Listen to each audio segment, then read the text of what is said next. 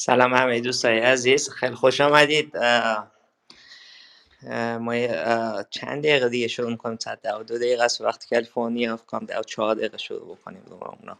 سلام عرض میکنم به کتایون و برایان راملی عزیزم.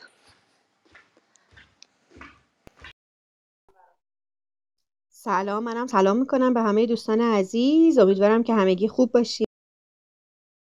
منم درود میفرستم خدمت همگی و خوشحالم بازی.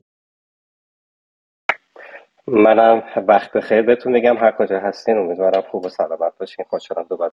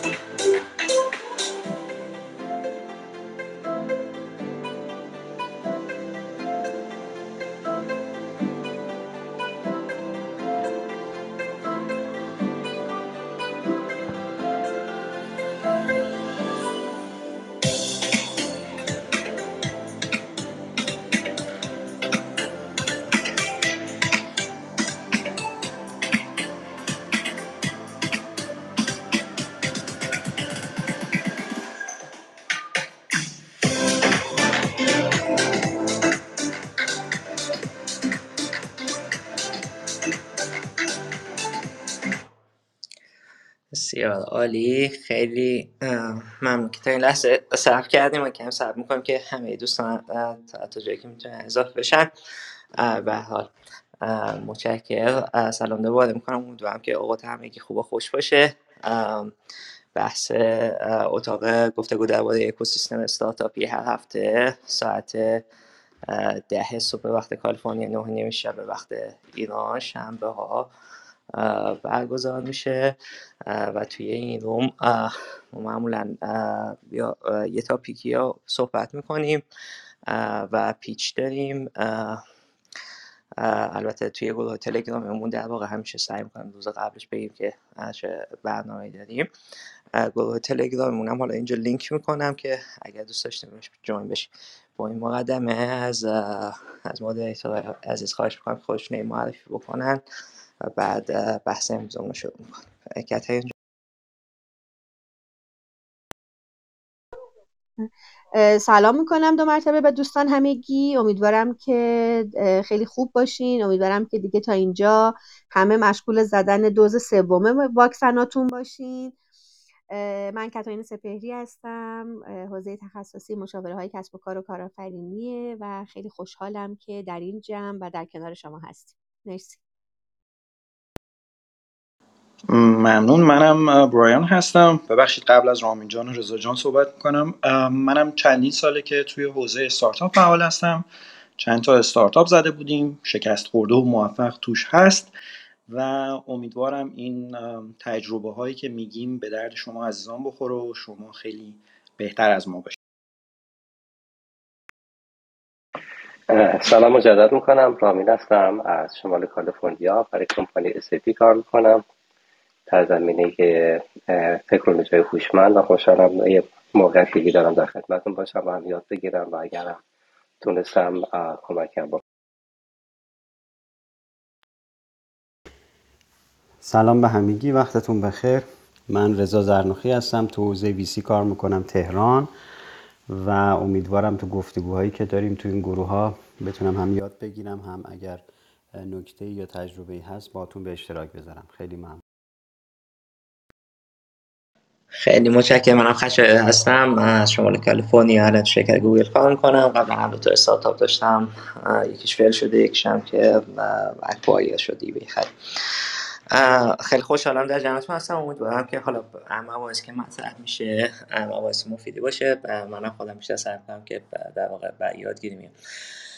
بحث امروز ما بحث پروداکت مارکت فیت که ما حدود یک ساعت در باره پروداکت مارکت فیت صحبت میکنیم. بعد یه پیچ داریم، یکی از استارتاپ هایی وحید جان میان در واقع استارتاپ هارد کپچر رو میان پرزنت میکنن، هفته پیچ طول میکشه بعد پنجاه و سه دقیقه فیدبک در باره یه پیچ وحید در واقع وقت داریم که بحث و گفتگو میکنم در واقع پیشش، نقاط قوت و ضعفش، هدف از پیش تمرین کردنه، هدفش فاند ریزینگ نیست.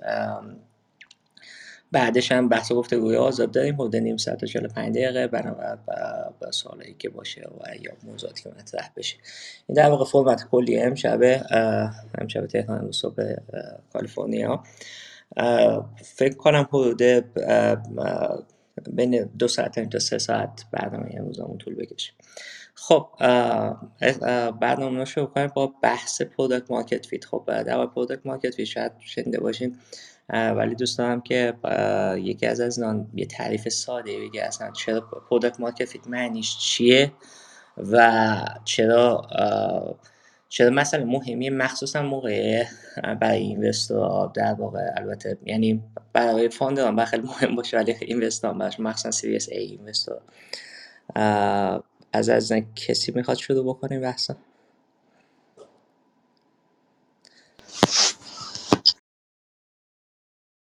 برایان جان بفرم. مرسی متشکرم.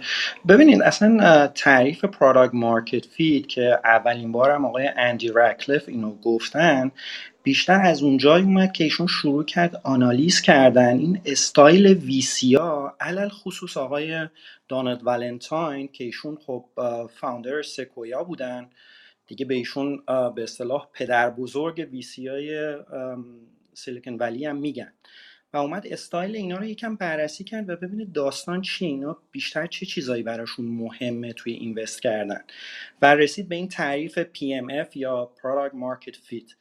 و چیزی که حالا من از حالا خیلی تعاریف مختلفی هست ولی به نظرم کور ولیوی همشون، حرف اصلی همشون اینه که شما یه محصولی درست بکنید که مارکت اونو بخواد.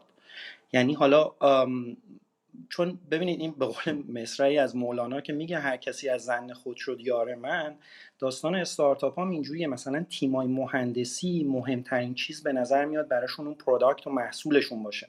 مثلا شاید از خیلی از افرادی که توی کمپانی‌های معروف کار میکنی بگی چه چی چیزی باعث موفقیت شده، مثلا میگه این محصول اسلک ما بوده یا خود گوگله یا نمیدونم، فقط اسم محصول رو خیلیاشون میانن.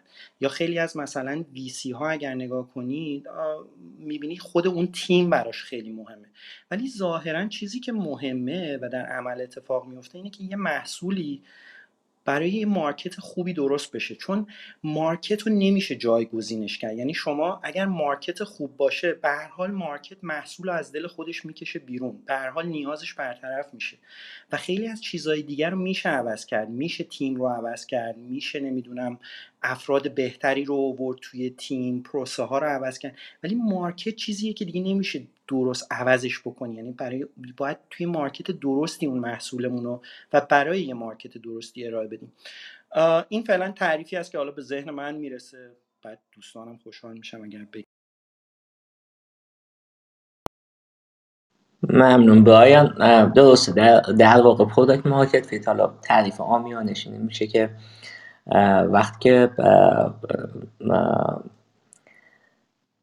آدم هایی که پروداکت شما رو میشناسن از اون پروداکت شما راضی باشن و خوشحال باشن از استفاده کردنش، این در واقع شما این حالا این میزان عادی تارگت آدینسش مسئله مهمه. اتفاقا حالا الان بحث بعد به همینجا میرسیم، اینه که شما به پروداکت مارکت فیت رسید. بعد از اینکه آدم به پروداکت مارکت فیت میرسه معمولا به دیستریبیوشن فکر میکنه، یعنی شروع میکنه به اپتیمایز کردن، اینکه چجوری تعداد آدم بیشتری بخوام از محصولش استفاده بکنه.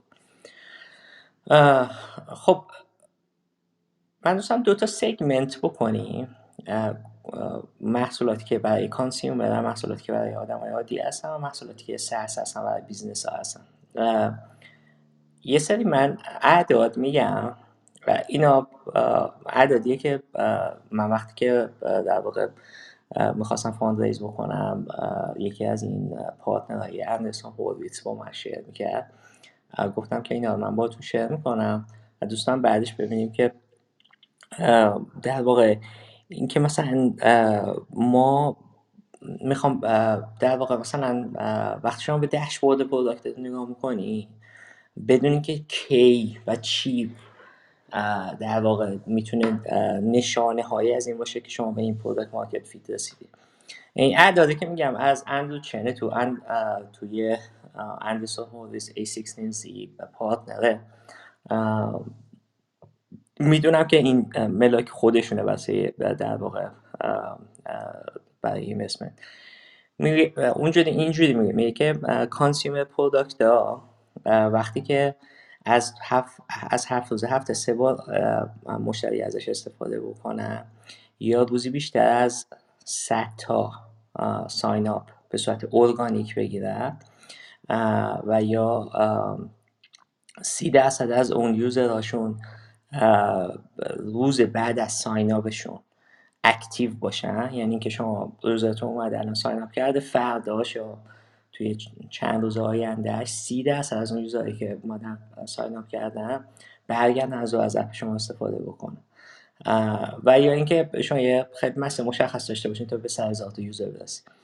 این در واقع واسه کانسیومر پروداکت ها این در واقع چیزیه که مثلا ملاک هاییه که فکر میکنن که اگه شما به این مراحل به این مرحله برسین تقریبا میشه گفت که پروداکت مارکت فیت داره، یعنی میتونید یه این که دارین پروداکت مارکت فیت دارین هم معنیش اینه که دیگه بعدش میتونید بیشتر به این فکر بکنید چجوری دیستریبیوشن و دیستریبیوشن چنل ها فکر بکنید که اسکیل بکنید تا یوزراتون رو ببرین بالا، یعنی اتفاق خاص نمیفته که بیفته البته قبل از این، یعنی شما باید ایتریت بکنید رو پروداکتتون تا به همون هپی کاستمر برسید.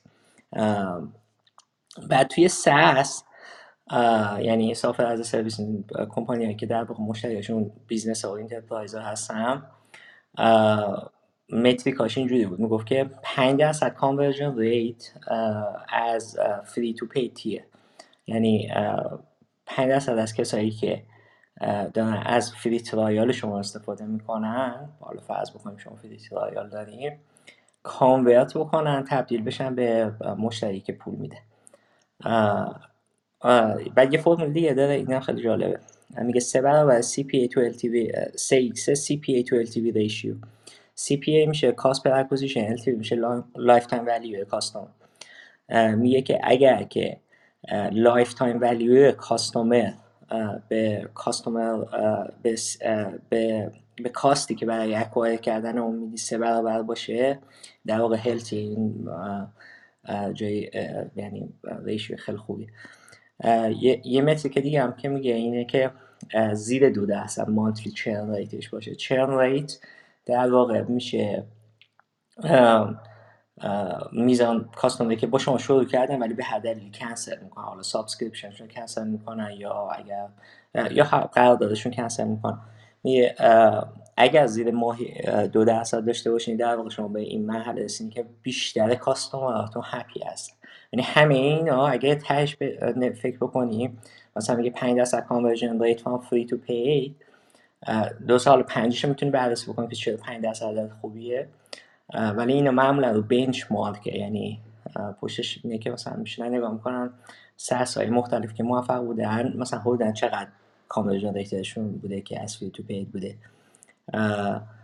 ولی خب وقتی شما مشتریتون از مجانی میره میخواد به شما پول میده یعنی که از پروداکت شما در واقع خوشحاله، از استفاده از شما خوشحاله. وقتی میگیم که زیر دو درصد مانتری چرن ریت یعنی بیشتر مشتریاتون خوشحال هستن. حالا من این این اعداد رو گفتم به خاطر اینکه در واقع یه کمی این بحث آنالیتیکال دیتا اورینتد بکنیم، چون پروداکت مارکت فیت این احساس نیست که مثلا فکر کنم اوکی بعد من با ده تا مشتریام حرف زدم ده تا نقطهشون گفتم خیلی خوشحالیم از اپ شما یا از پروداکت شما، بنابراین ما پروداکت مارکت فیت داریم. مثلا دیگه بگم بدترین نوع فیدبک گرفتن اینه که از مشتریاتون بپرسین که اپ من چطور است، خوشحال هستین یا بد.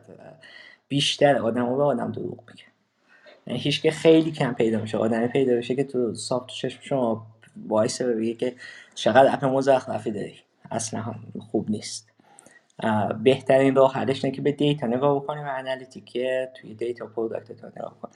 خب من این مقدماتو گفتم دوست دارم که حالا بدونم که تجربه شخصی از آن چیه توی در واقع این قسمت انالیتیکال پروداکت مارکت فیت. یعنی من به عنوان فاندر وقتی که به داشبورد پروداکت هم نگاه میکنم چه مسائلی ها بهش توجه داشته باشم که ساین اینه که من پروداکت مارکت فیت دارم یا ساین اینه که من پروداکت مارکت فیت هنوز ندارم.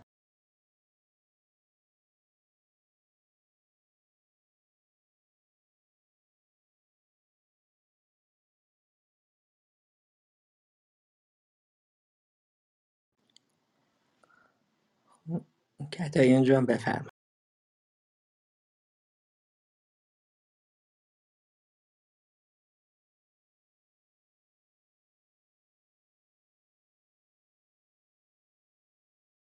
کتایی اونجا من صداتون رو نمیشنم.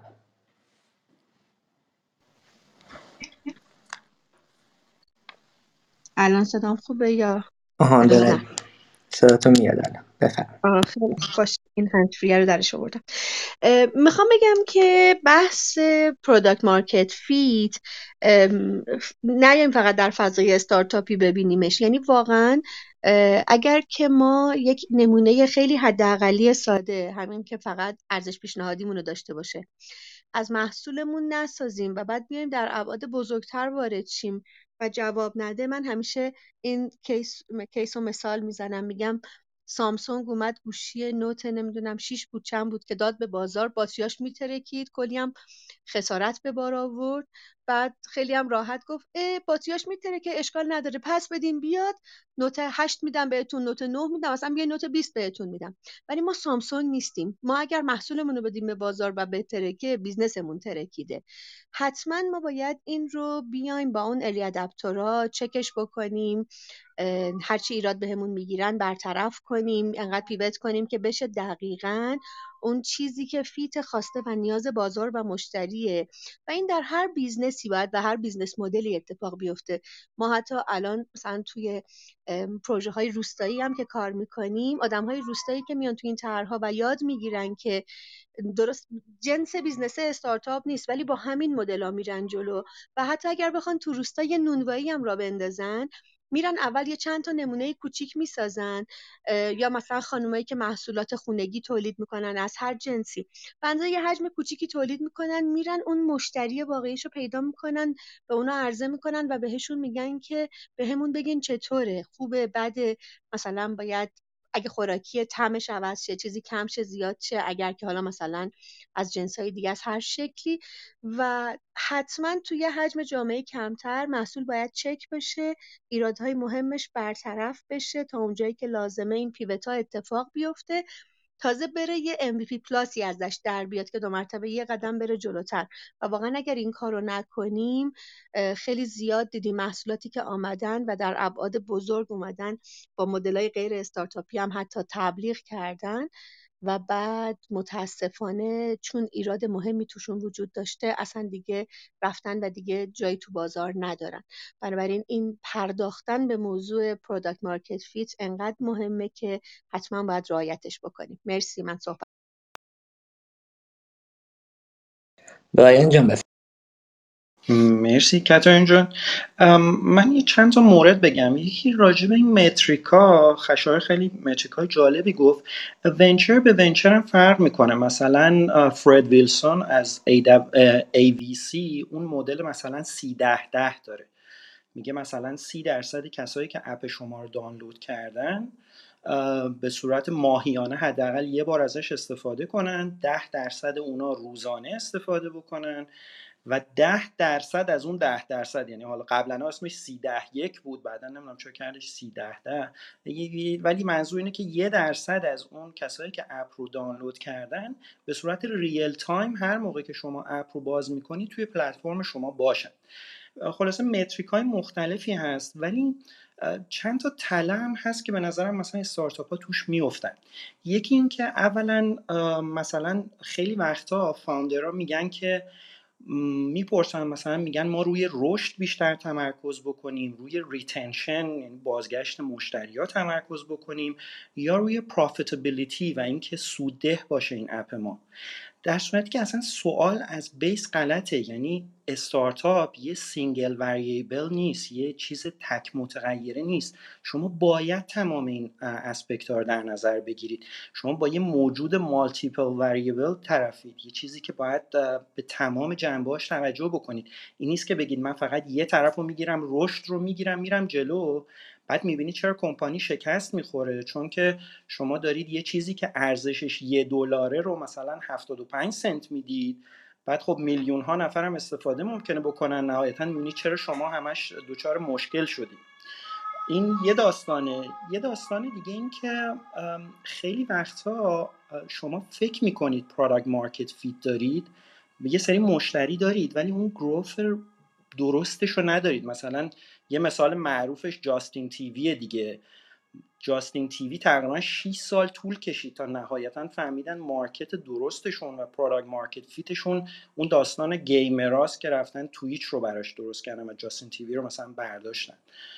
اینا هم یه داستانه. یه داستان دیگه هم همونجور که خشایار جان و کتایم جان گفتن، این اشتباهی هست که خیلی‌ها میکنن و فکر میکنن از friends and families که حالا یه اصطلاحی هم داره میگن friends families and fools، اونایی که مثلا اینوست هم میکنن توی استارتاپ ها بعضی موقعا داستان اینه که اونا چون شما رو دوست دارن یا باهاتون رو درواسی دارن واقعیت رو بهتون نمیگن.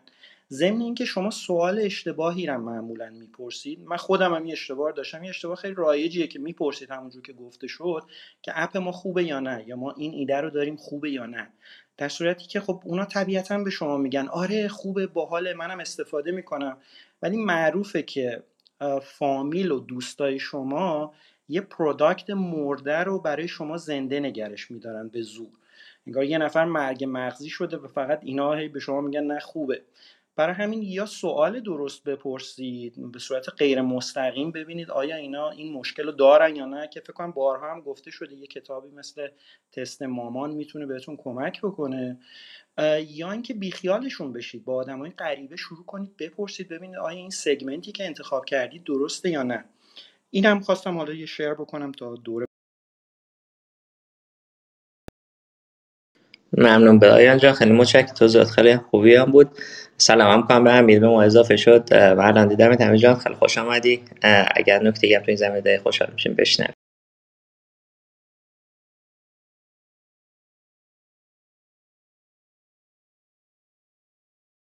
خب فکر کنم امیر هنوز نیستش. رضا، سوال من از شما اینه که توی حالا در واقع اینوسترهای استیج مختلف، نکات مختلفی نگاه کنن توی ایران و یا تجربه شخصی درباره این نگاه کردن به این در واقع داشبورد آنالیتیکال پروداکت برای اینکه بفهمم مثلا هلت پروداکت چیه یا مشتری چقدر از این پروداکت راضی هستن، خوشحال هستن چیه. ممنون از همگی، توضیحات کاملی در رابطه با تعریف در واقع پروداکت مارکت فیت ارائه کردن. من از نگاه ویسی در واقع میخوام یه تعریف ساده تری بکنم و به زبون ساده تر اون در واقع ارائه محصول مطابق نیاز بازار و برای رفع نیاز مشتری. معمولا این یه عبارت در واقع عمومی تر و ساده تره. چیزی که تو ویسی ها هست توی سایکل های مختلف در واقع سرمایه گذاری، مثل حالا بعد از بوت استرپ، سید فاند، ارلی استیج، رانده یک، رانده دو و همینطور رانده بعدی، این متریکا خیلی متفاوته و قاعدتا نمیشه این متریکا رو تو هر مرحله از سرمایه گذاری در واقع به صورت ثابت در نظر گرفت و معمولا ویسی ها این گفتگوها رو که انجام میدن متناسب با مرحله‌ای که میخوان وارد بشن متریکای خاص خودشون دارن. چیزی که تو ایران در واقع وجود داره این هست، به دلیل اینکه اکوسیستم استارتاپی ایران اکوسیستم در واقع نوپاییه، شاید بگیم هفت هشت ساله که تعدادی استارتاپ توش اومدن، ما دیتای کافی نداریم که ویسی ها بتونن در واقع متریکای استانداردی رو پیشنهاد بکنن. بنابراین خیلی سلیقه‌ای میشه و متناسب با اینکه بیزینس مدل اون استارتاپ چیه، بی تو سیه، بی تو بیه یا یه چیزی در واقع ترکیبی از بین اینها و تجربه خود اون ویسیه که این در واقع ارزیابی صورت میپذیره. بنابراین اگه بخوایم تو ایران بخوایم تعریفی داشته باشیم از اینکه متریک ها چجوریه، تقریبا نمیشه خیلی تعریف استانداردی داشت. ولی تو مثلا اپلیکیشن هایی که جنرال هستن روی پلتفرم های مثل کافه بازار و اینها میاد، قاعدتا ما میتونیم بخشی از این متریک ها رو داشته باشیم، از جمله اینکه در واقع دوره نصب و میزان نصب چجوری بوده، اینکه مثلا آیا به اون کف صد هزار تا نصب رسیده تو چه تایمی اتفاق افتاده و کانورژن ریت ها چطوری هست و یه همچین مواردی. ولی عموما باز چون دیتا ها درست ثبت نشده و ما پلتفرم هایی مثل مثلا کرانچ بیس نداریم که این دیتا هایی که از استارتاپ ها گرفته میشه اونجا ثبت بشه، این خیلی سلیقه‌ای میشه. ولی چیزی که خیلی تو مراحل اولی هست همین تستایی مثل تستای استانداردی که به عنوان مام تست پیشنهاد میشه، خیلی جوابای اولیه‌ای میده برای مرحله سید فان یا ارلی استیج که آیا اصلا مشتری استقبال کرده یا نه. یا تو بی تو بیا خیلی مشخص اگه یه استانداردی هست آیا اون استاندارد رو پاس میکنه، مثلا تو حوزه سلامت، تو حوزه پزشکی آیا استانداردهایی که اونجا هست و اینا میتونن پاس بکنن و توی گفتگوها یا اون چک لیستایی که اون اداره در واقع مربوطه، مثلا تو ایران اداره غذا و دارو هست، معاونت غذا و دارو به وزارت بهداشت هم برای حوزه دارو ارائه میکنه هم برای حوزه های محصولات حوزه سلامت، معمولا اینها چک میشه. بعضن تو بعضی از حوزه‌های خیلی خاص بی تو بی سفارش اون مشتری و در واقع یه جور آر اف پی که به اون تیم داده میشه مبنا قرار میگیره و با اون استاندارد در واقع چک میشه. ولی به صورت عموم بعد از اون تستای اولیه‌ای که هر استارتاپی میتونه انجام بده، تو گفتگو با ویسی مشخص میشه که چه بخشی از این در واقع محصول مطابق نیاز مشتریه و بازار رو جواب میده و معمولاً ویسی هایی که در واقع تجربه کافی ندارن برای اینکه بتونن انتخاب درستی بکنن، یه میدراندی رو در واقع همراهی میکنن، یه مرحله یه کی پی آی رو میذارن یا نوع قراردادی رو که پیشنهاد میکنن در واقع منوط اون کی پی آی میکنن و بعد در واقع تصمیم اصلیشون رو برای اون قرارداد سرمایه‌گذاری میبندن تا این در واقع وضعیت بازار مشخص بشه. من صحبتم تمام اینجا.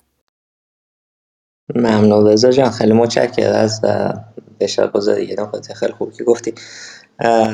امیر حسین سلام امیر جان، برگشتی. سلام سلام صبح دوستان بخیر، ببخشید شب بچه‌های ایران بخیر، صبح بچه‌های کالیفرنیا بخیر، امیدوارم که شب روز خوبی داشته باشین.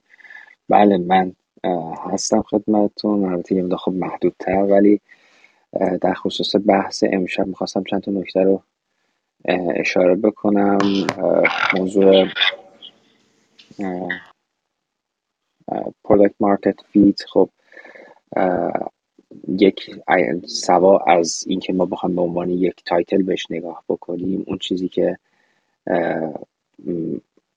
در درونش وجود داره و برای یک سرمایه گذار حائز اهمیته اعداد و رقم هستش. یعنی یک موضوع کام احساسی به هیچ عنوان نیست و اون چیزی که روش کانت میشه اعداد و رقم هایی هستش که از این موضوع مطرح میشه که آیا این پروداکت، این اپلیکیشن، این سرویس در مارکت چه واکنشی نسبت بهش نشون داده شده. خب همونطور که دوستان میدونن ما سه نوع مشتری داریم: مشتری معمولی، مشتری که از محصول ما راضی باشه بهش میگن satisfied customer، و یک مشتری که excite بشه، یعنی خیلی چجوری فارسیش نمیدونم میشه تهیج بشه، هیجان زده بشه ببخشید هیجان زده بشه از یک محصول. خب مشتری وقتی که هیجان زده میشه از یک محصول، معنیش این هستش که حاضر هستش که این محصول رو بره برای بقیه بدون اینکه ما حتی ازش درخواستی داشته باشیم بره درباره محصول ما صحبت بکنه، حالا محصول یا سرویس ما، و خودش بشه یک عامل تبلیغاتی و بتونه بره مشتری بیاره. و زمانی که اگر حالا ما محصولی داشته باشیم که بیس آن سابسکرایب هم عمل میکنه، حاضر باشه این سابسکرایبش رو هی چیکار بکنه، تداوم بهش بده. یعنی اگه شما سابسکرایبی مثلا ماهانه دارید، سالانه دارید، این حاضر باشه این رو پرداخت بکنه دوباره. و این و معنا و مفهومش این هستش که این مشتری برای شما داره یک رونیوی مستمر میاره. خیلی از همونطور که بچه ها اشاره کردن، خشایار گفت، برایان گفت، حتی اون رضا، خب ببینید خیلی اپلیکیشن ها، خیلی محصولات هستن که یک بار مصرف هستن، بعضیا فقط امتحانش میکنن، بعضیا همونطور که برایان گفت تو موضوع فرندز اند فامیلی، خب فقط به خاطر که شما خوشحال باشین اون محصول شما رو ممکن استفاده بکنن یا دانلودش بکنن، حالا بستگی به این داره که چی میخواد بشه. اون چیزی برای وی سی حالا به عنوان سرمایه گذار مهمه یا برای ما استارتاپ ها از اهمیته که در نهایت منجر به رونیو بشه، یعنی یک ورودی مالی رو برای استارتاپ شما بیاره. اگر همچین اتفاق نیفته جایی هستش که باید تغییرات ایجاد بشه، یعنی یا مارکت مارکت درستی نیست که انتخاب درستی بوده، شما باید جا عوض بشه، یا یعنی اینکه محصول محصول اشتباهیه، یا یعنی اینکه ممکنه هر دوتاش اشتباه باشه و محصول برای اون مارکت فیت نباشه یا ما مارکت برای محصول فیت نبوده باشه. لذا اون جایی که ما میتونیم تصمیم بگیریم و بهش کانت بکنیم و ارزش براش بزنیم، جایی هستش که رونیو رو وارد شرکت بکنه و رونیو زمانی ایجاد بشه که این رونیو مستمره. یعنی شما میتونید حساب بکنید که مثلا ماهانه من انقدر ورودی از این مارکت دارم میارم توی استارتاپم با توجه به این محصولی که دارم، وگرنه بقیه موارد، حالا خیلی از اون ارلی آدپتر ها که خب همیشه ارلی آدپتر هستن میرن. اون جایی هستش که توی لایف سایکل محصول جایی هستش که مشتری های دامه شما رو پیدا میکنه و وقتی که شما میرید پیش ویسی میخواین تو راندهای مختلف در خصوص این موضوع به عنوان یک ولیو استارتاپتون صحبت بکنید، شما میتونید بگید که already we have مثلا ما اینقدر رونیو به قول معروف تثبیت شده داریم که نشون میده که این پروداکت، این محصول من در این مارکت خاصی که دارم روش کار میکنم فیت شده و این مشتریای دائم رو داره. این موضوعی بود که من میخواستم بهش اشاره بکنم که این موضوع اصلا موضوع احساسی یا دوست داشتنی نیست که ما فکر بکنیم که مثلا فلان پروداکت من در فلان نقطه جغرافیایی یا فلان جای مارکت فیت شده. زمانی میتونیم دربارش صحبت بکنیم که بتونیم فکت نشون بدیم که خروجی این فیت شدن چی هست و اینوستور هم دنبال همون موضوع هست، نه اون چیزی که ما دوست داریم یا دربارش فکر میکنیم. مرسی، من گوش میکنم بقیه. ممنون امیر جان، متشکرم. خوش آمد بگم، من امیر حسین میکنم. ممنون که به ما جوین شدی، یه سری تجربه داره توی این مسئله که اونو اشتراک میذاره. اول من میرم سراغ وامین، بعد بعد میگردم به شما امیر حسین جان. امیر جان بفرمایید. مرسی خاطر تو بچه‌ها، خیلی نکات خوبی گفتن. حالا اگه ما بخوایم، من همیشه میخوام به یه جنبندی بذارم که خب ما اینو چجوری بتونیم خیلی سریع به قول گفتنی به یادم بمونه. یک دیاگرامی هست توی قسمت حالا بیزنس بهش میگن ون دیاگرام که معمولا از سه تا حلقه، بعضی وقتا میتونه چهار تا حلقه بشه که این حلقه ها با هم دیگه یک جوری تلاقی میکنن و یک نقطه اشتراکی پیدا میکنن. و تو بحث حالا همین پروداکت مارکت فیت، خب ما وقتی که صحبت میکنیم ممکنه یه پروداکتی رو ما داشته باشیم خیلی پروداکت خوبی باشه و اون ولیو پروپوزیشنش، ارزش پیشنهادش خیلی بالا باشه، اما به عللی یا دلیل‌هایی نمیتونیم پروداکت رو حالا موفق بیاریم تو بازار. علتش اینه که ما باید نگاه بکنیم این سه بحث، همون دیزایربیلیتی، اون چیزی که اون کاربر میخواد، اون مصرف کننده میخواد که میشه دیزایربیلیتی، و بحث وایبیلیتیش هست که این باید چیزی باشه که علاوه بیزینسی کاری که شما میکنین و خرجی که شما میکنین، زحمتی که شما میکنین بیارزه. و اون قسمت فیزیبیلیتی که خب بیشتر حالت یه مقدار حالت تکنیکالی پیدا میکنه. حالا اون هنر اینجا قرار میگیره که شما این سه تا حلقه ببینید اون نقطه مشترکشون کجا قرار میگیرن که اون چیزی که حالا تو انگلیسی بهش میگن سویت اسپات. این نقطه، حالا اگه نمیدونم به فارسیش بتونم درست ترجمه کنم، اون محل حالا شیرین یا حالا هر چی که نمیدونم من اسمش به فارسی چیه، اگه ما بتونیم این نقطه رو پیدا بکنیم پیدا بکنیم و ببینیم که خب این آیا ما به تمام این سوالا جواب بله رو میدیم، اون موقع هستش که خب میتونیم بریم به جلو. و بحثی هم که خود خشایار از همون اول کرد و گفتش که شما وقتی که میریم میپرسین، آیا برایان گفت راجع به این که خب هیچ وقت واقعا درست هیچ وقت از دوستاتون و خانواده‌تون از راجع به پروداکتتون مثلا فیدبک نگیرید. و مسئله اینه که شما وقتی که در دارین تحقیقات میدانی میکنین، اون مهم نیستش که اون کسی که شما ازش دارین سوال میکنین جوابش چی باشه، مهم اینه که چی کار میکنه. خیلی موقع خیلی آدما حرف میزنن ولی اون حرف عمل نمیکنن. حالا چرا اینجوری؟ اون چیزای حالا مسئله الان بیهیویرال دیزاینه که خب این حالته که یه جوابی بهتون میدن ولی هیچ وقت هم عمل نمیکنن. در اصل این مسئله حالا وقتی راجع به دیزابیلیتی همون یوزر اکسپریانس صحبت میکنیم، همونجوری که گفتم اگه وقتی راجع به ارزش پیشنهاد صحبت میکنیم، ولی اگه اللحاظ اون دیزاینش و یوزر اکسپریانسش اون جواب مطلوبونت پروداکت‌های شبیهش تو بازار هست، مهم اینه که آیا شما این پروداکت رو میتونه به صورت بهینه استفاده بکنین یا یعنی اینکه فقط بیشتر به کارات فانکشنالیتیه. و این خیلی مهمه که این نقطه در نظر بگیرین. اون موقع شاید این مقدار بهتون کمک بکنه که یه ایده بگیرین که آیا شما در راه درستی هستین یا یعنی اینکه شاید بعد یه مقدار پیوت بکنین. این موضوع بود که می‌خواستم. ممنون دامین جان، خیلی متشکرم، نکات خوبی هم بود. همین حسین جان خیلی ممنون که بازم اومدی. دوستان تجربه شما.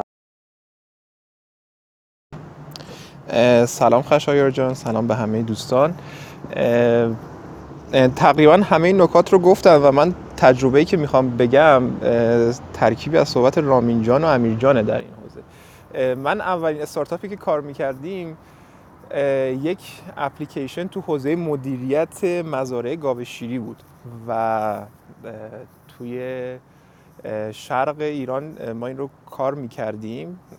من تو مشهد بودم اون موقع و به این شکل بود که حالا توضیح خیلی کوتاهی در مورد محصول بخوام بدم، تو مزارع گاو شیری به این شکل بود که یک تابلو فیزیکی خیلی بزرگ از تمام گاوها درست میشد و این تابلو شبیه یک دایره بود و این دایره میچرخید و گاوها به صورت برچسب به این دایره می اومدن میزدن و هر روز که طی میشد این دایره یک حرکت به جلو میکرد.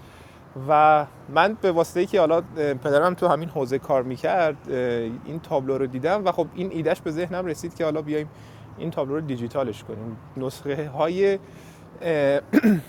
خارجیش بود ولی خب با لایسنس های خیلی گرون که حالا برای یک کسی که تو ایران داشت کار میکرد اصلا نمیصرفید که بخواد این رو خریداری بکنه. ما نسخه اولیه این رو که شروع کردیم و شروع کردیم به اینکه ما یک محصول خیلی اولیه یا حتی مثلا یوزر نمیتونست بیاد خودش ریجستر کنه و مثلا خرید آنلاین کنه، مثلا به ما زنگ میزد و ما میومدیم براش اکانت درست میکردیم، مثلا رمز پسوردش رو بهش میدادیم. این خیلی سعی ما ام وی پی اولمون رو که آوردیم بالا و نمونه اول اون تابلوی دیجیتال رو که درست کردیم، من پیش چند تا از دوستان پدرم که بردمش خیلی استقبال کردن و حالا صحبتی که فکر کنم رامین جان بود یا امیر جان سر این که اینا به نقطه رسیده بودن که خودشون محصولمون رو به هم پیشنهاد میدادن و انقدر رشد سریع شد یک دفعه که ما مجبور شدیم مثلا حتی سرور جایی رسیده بود که سرور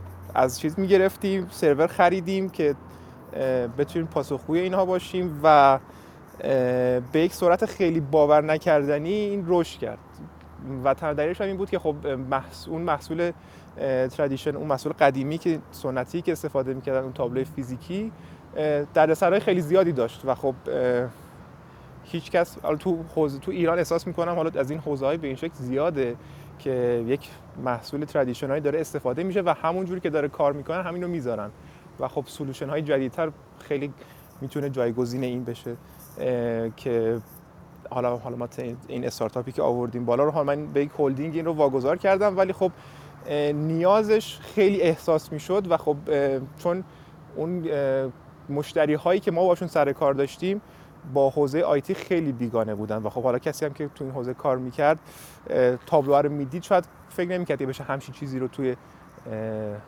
موبایل یا گوشی خودش داشت و این یه تجربه موفقی بود که من حالا اولین استارتاپ هم بود و زیاد با این بحث‌های مارکت فیت و اینا آشنا نبودم، ولی خب خیلی سریع این رشدش اتفاق افتاد که فکر می‌کنم یکی از دلایلش همین مارکت فیت بود.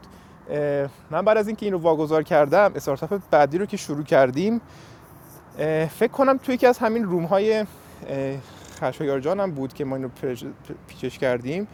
البته عنوان روم اون موقع یه چیز دیگه بود، ولی اگر یادتون خود خشایار اگر یادش باشه در مورد ای آر استودیویی بود که ما این رو آوردیم بالا و فکر می‌کردیم یه محصول خیلی خفن های تک رو لبه‌های تکنولوژی و خیلی جالب بود و ما این رو آوردیم بالا، پنل برای کاربرا زدیم، پنل خیلی تمیزی هم بود و هدف اصلیمون هم ای کامرس ها بود، دیجی کالا، با سلام، دیوار و سایت هایی که فروش آنلاین داشتن به این شکل و هدفمون هم این بود که بتونیم محصولاتی که دارن ارائه میدن رو بتونن به خیلی راحت مدل سه‌بعدیش رو بسازن، یعنی ای آر استودیویی باشه که با چهار یا پنج تا عکس بتونن از اون محصولشون یک مدل سه‌بعدی بسازن و اتفاقی که افتاد به این شکل بود. ما محصول رو ساختیم و فکر می‌کردیم خیلی چیز خفنی داریم می‌سازیم و یک ام وی پی رو هم ازش آوردیم بالا و هدفمون این بود که حالا بعد از ای کامرس بریم سراغ صنعت‌های دیگه. سراغ ای کامرس ها که رفتیم با این، یعنی ما سولوشنمون رو آورده بودیم بالا و حالا گفتیم آقا بریم دنبال مشتری و میدونستیم که مشتریان اولمون شاید ای کامرس ها باشن و به این مشکل خوردیم که با مدیر محصول با سلام، اولین کسی بود که من خودم صحبت کردم، گفت محصولتون خیلی خوبه ولی جزو دست محصولاتیه که حالا شرکت‌هایی مثل با سلام حداقل would like to have، یعنی دوست دارن که داشته باشن، ولی خب چیزی نیست که حتما بخوان بیان به خاطرش پول بدن و خب هزینه پیاده سازی و ساخت این مدل‌های سه‌بعدی سمت سرور انجام میشد و برای ما هزینه خیلی بالایی داشت و خب تو این مرحله ما رسیدیم و فهمیدیم که حداقل این تو ایران قابل اجرا شدن نیست، چون حالا هم از لحاظ تکنولوژی علم و دانش و فنی بالایی میخواست و هم پیاده سازی برای سمت محصولش. حالا امیدوارم تجربه هم کمک کرده باشه. خیلی ممنون خشایار جان و همگی. مرسی مرسی امین حسین، خیلی ممنون که تجربه شخص خودتو پیشتر گذاشتین، خیلی ارزنده است، خیلی آدم چون ازش درس بگیره. بازم تشکر میکنم. خب حالا دو تا دو تا حالت پیش میاد. تا مسئله هم تجربه شخصی گفتیم، هم یه سری متریکا بیان شد، یه سری در واقع که کی شما پروداکت مارکت فیت، که پروداکت مارکت فیت نداره، پروداکت مارکت فیت که پیدا بکنه که خب دیگه کاری نداره، در واقع همون کاری که کردن بیشتر می‌کنین، اسکیل می‌کنین، سعی می‌کنین دیستریبیوشن چنل مختلف امتحان بکنین و پول ریس کرده خیلی ساده تمام شه. حالا خب بیشتر موقع اینه که پروداکت مارکت فیت داشته باشه، خب در واقع نشته باشه. حالا سوال اینه که چه چیزهایی، چه چه کارهایی بکنیم از اون اول فرض بکنیم که حالا ما یه ایده‌ای داریم که سعی بکنیم که در واقع پروداکت مارکت فیت برسیم. من یه مسئله دیگه هم بگم، به پروداکت مارکت فیت رسیدن از وقتی که ما شروع می‌کنیم ام وی پی داریم، بحث ماها نیست که مثلا بگیم یکی دو ماه طول می‌کشه که بهش برسیم، معمولاً از یک سال بیشتر طول می‌کشه. خب این اکسپکتیشن رو می‌خوام تأکید بکنم، این انتظاری که خیلی فاندرها دارم اینه که یه ام وی پی درست می‌کنن، میرن تو مارکت، یه سری فیدبک می‌گیرن، حالا احتمالاً هم فیدبک خوبی نیست یا مثلا دیتاهای پروداکتشون خوب نیست و بعد میگه خب دیگه ما پروداکت مارکت فیت نرسیدیم، تموم شد درشن. من پروداکت مارکت فیت رسیدن این نیست که مثلا یکی دو ماهه برسیم، معمولا معمولا هجده ماه، یعنی اوریج بیشتر پروداکت ها، حالا البته من هاردور اینا نمیام بیشتر تو سافت ویر، تا خود هجده ماه طول میکشه که شما به پروداکت مارکت فیت برسید. این فقط میگم اسکوپ و انتظارات چجوری باشه، زود زود بریدن هم خوب نیست. این توی هجده ماه شما هی ایتریت بکنین، هی بعد مسائل مختلف امتحان بکنین، چیش خوبه چیش بد نیست، چیش را بیشتر روش تاکید بکنین، چیش را کمتر روش تاکید بکنین توی پروداکتتون. حالا من دوستم یه کمی از تجربه از اینکه روی استیج هستم بپرسم، برای اینکه اه، در واقع چه تریکایی دارن، اه، حالا چه چه چیزایی امتحان کردن که فیل شده و یا چه تریکایی بوده که براشون خوب بوده که در واقع اه، این اه، مسیر ایتریت کردن روی پروداکت و فیدبک گرفتن و دوباره ایتریت کردن ها اه، چه چیزایی توشون بوده. حالا اه، میتونه تو کانسیومر باشه، میتونه تو ساس باشه، ولی بگین که تو چه ورتیکال، تو چه کاتگوری بوده که بتونیم بیشتر استفاده بکنیم. برای مرسی. اه، من یه تجربه از خودمون میگم. ما یه استارتاپی رو سال دو هزار و شانزده زدیم. ایدهش این بود که ما قرار بود آدما رو بر حسب علایق مشترک به همدیگه وصل بکنیم. یعنی اون موقع ام، یا دیتینگ اپ بود که مد نظر ما نبود، میخواستیم یه نان دیتینگ اپ بزنیم و اینکه آدم، مثلا شما الان توی فرودگاهی دوست داری با یه نفر راجع به مثلا تاریخ صحبت بکنی، رفتی شاپینگ انجام میدی، دوست داری با یه نفر بری کافه بخوری، مثلا راجع به یه موضوعی صحبت بکنی، کلا بر حسب علایق. و اون موقع مثلا شما چه میدونم، مثلا تو شهرتون اگر میخواستی با یکی بری تنیس بازی کنی، باید میرفتی فیسبوک میدیدی مثلا چه میدونم گروه تنیس بازان شهر تهران مثلا کیان، بری ببینی کیا عضون، بهشون پیغام بدی، میشد یا نمیشد. حالا اه، و میتاپ هم مثلا مال کارهای گروهی بود، ایندیویدوال که اصلا شخصی توش نبود. و ما گفتیم خب این دیگه نیاز صد درصد دیگه، ما خودمون هم سه تا کوفاندر بودیم، همه این مشکل رو داشتیم و گفتیم این حتما میگیره. اولین مشکلش همینه. اولین مشکل اینه که ما انقدر عاشق این ایده شده بودیم و دیگه میگفتیم آقا وقتی ما این مشکل رو داریم، مثلا با چند تا از دوستای دیگه‌مون هم صحبت میکردیم، اینا هم همین مشکل رو داشتن، گفتیم تمومه دیگه، یونیکورن بعدی رو زدیم. اه، و همینطور که میرفتیم جلوتر اه، این عشقه به ام وی پی هی بیشتر میشد. و از اون طرف هم ما چون آدمایی هم بودیم که همه دید مهندسی داشتیم، همینطور بهش فیچر اضافه میکردیم. یعنی یه محصولی رو که میشد واقعا اه، داستان این همینه دیگه، داستان پروداکت مارکت فیت و و این ام وی پی رو تست کردن اینه که شما به این یو- انقدر اون ایده قوی باشه، انقدر اون محصول بازار تشنش باشه که حتی اگر مشکل داشت، باگ داشت، قشنگ نبود، باز مردم ازش استفاده بکنن. و ما مثلا میتونستیم خب یه اپ ساده بیاریم که این اینترست ها رو، این علایق رو به صورت یه لیستی حالا ام، بر حسب مکان مثلا نشون بده. ولی من یادم مثلا ما قبل از ریلیس یکی از دوستان کوفاندرمون گفت که چقدر مثلا خوب میشه این ایده رو روی گوگل مپ هم بیاریم، مثلا همینطور که آدما میرن تو شهر بیرون، علایق رو روی گوگل مپ هم ببینن. آقا ما همه خوشحال عرش میدوسوار اومدیم بیرون که به به چه ایده قشنگی، همین قشنگ بودن مثلا رفتیم برای سه ماه دیولوپمنت بعدی. و نهایتا ایده اومد بیرون بعد از یک سال خورده ای. حالا هی مثلا ورژن های کوچیکترش رو هی میرفتیم تست میکردیم، نمیگرفت، هی میگفتیم فیچر اضافه کنیم. افتاده بودیم توی دام فیچری، یعنی فکر میکردیم استقبال که نمیشه، با فیچر اضافه کردن داستان بهتر میشه. و این کار خراب کرده بود دیگه. یعنی ما نهایتا یادمون رفت که باید بریم کور ولیو، اون هسته اصلی ایدمون تست کنیم و اگر کسی اینو نمیخواد عاشق ام وی پی مون انقدر نمونیم، پیوت کنیم، اصلا مارکت رو عوض کنیم، اصلا تارگت رو عوض کنیم، یه کاری بکنیم. ولی ما خیلی فرسایشی توی یه ایده موندیم، سعی کردیم با فیچر اضافه کردن و این عشق زیادی که داریم اه، اینو ببریمش جلو و نهایتا هم هیچی نشد. آره اینم گفتم، آره یه تجربه ای از کاری که انجام دادم. ممنون برایان، من دقیقا درک میکنم این اه، تجربه تو. منم اه، توی این موضوع بودم، اه، اه، توی استارتاپ نبودیم، یعنی توی استارتاپ خودم نبودیم، استارتاپ کسی دیگه بود، ولی این کاملا رزونیت میگه.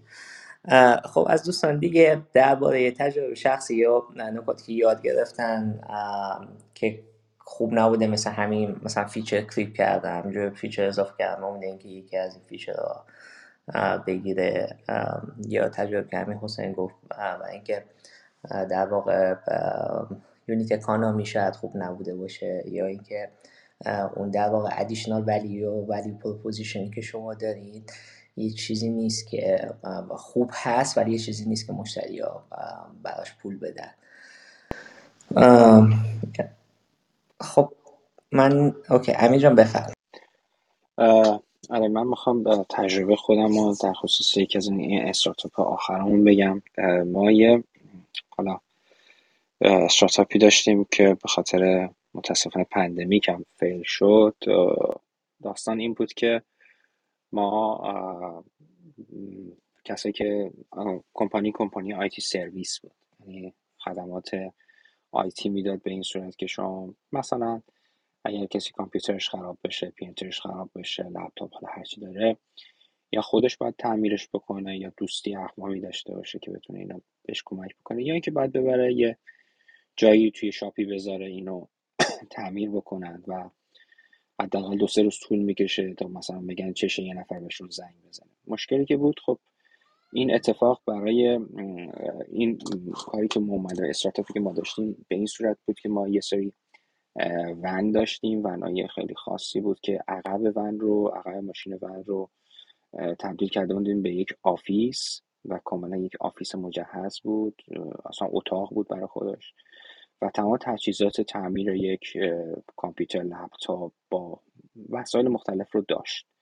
و وقتی که مثلا مشتری به ما زنگ میزد که مثلا من کامپیوترم خرابه، تکنیشن ما سوار ماشین میشد و میرفت دم خونه مشتری، همونجا وای میساد و کامپیوترش ازش میگرفت، داخل ون تعمیر میکرد و اه، همون روزم بهش تحویل میداد، مگر اینکه مثلا اون کامپیوتر و اون لپتاپ یه قطعه میخواست که حالا باید اوردر داده میشد، از جایی میامد طول میکشید و اون تکنیشن برمی داشت میآورد توی آفیس.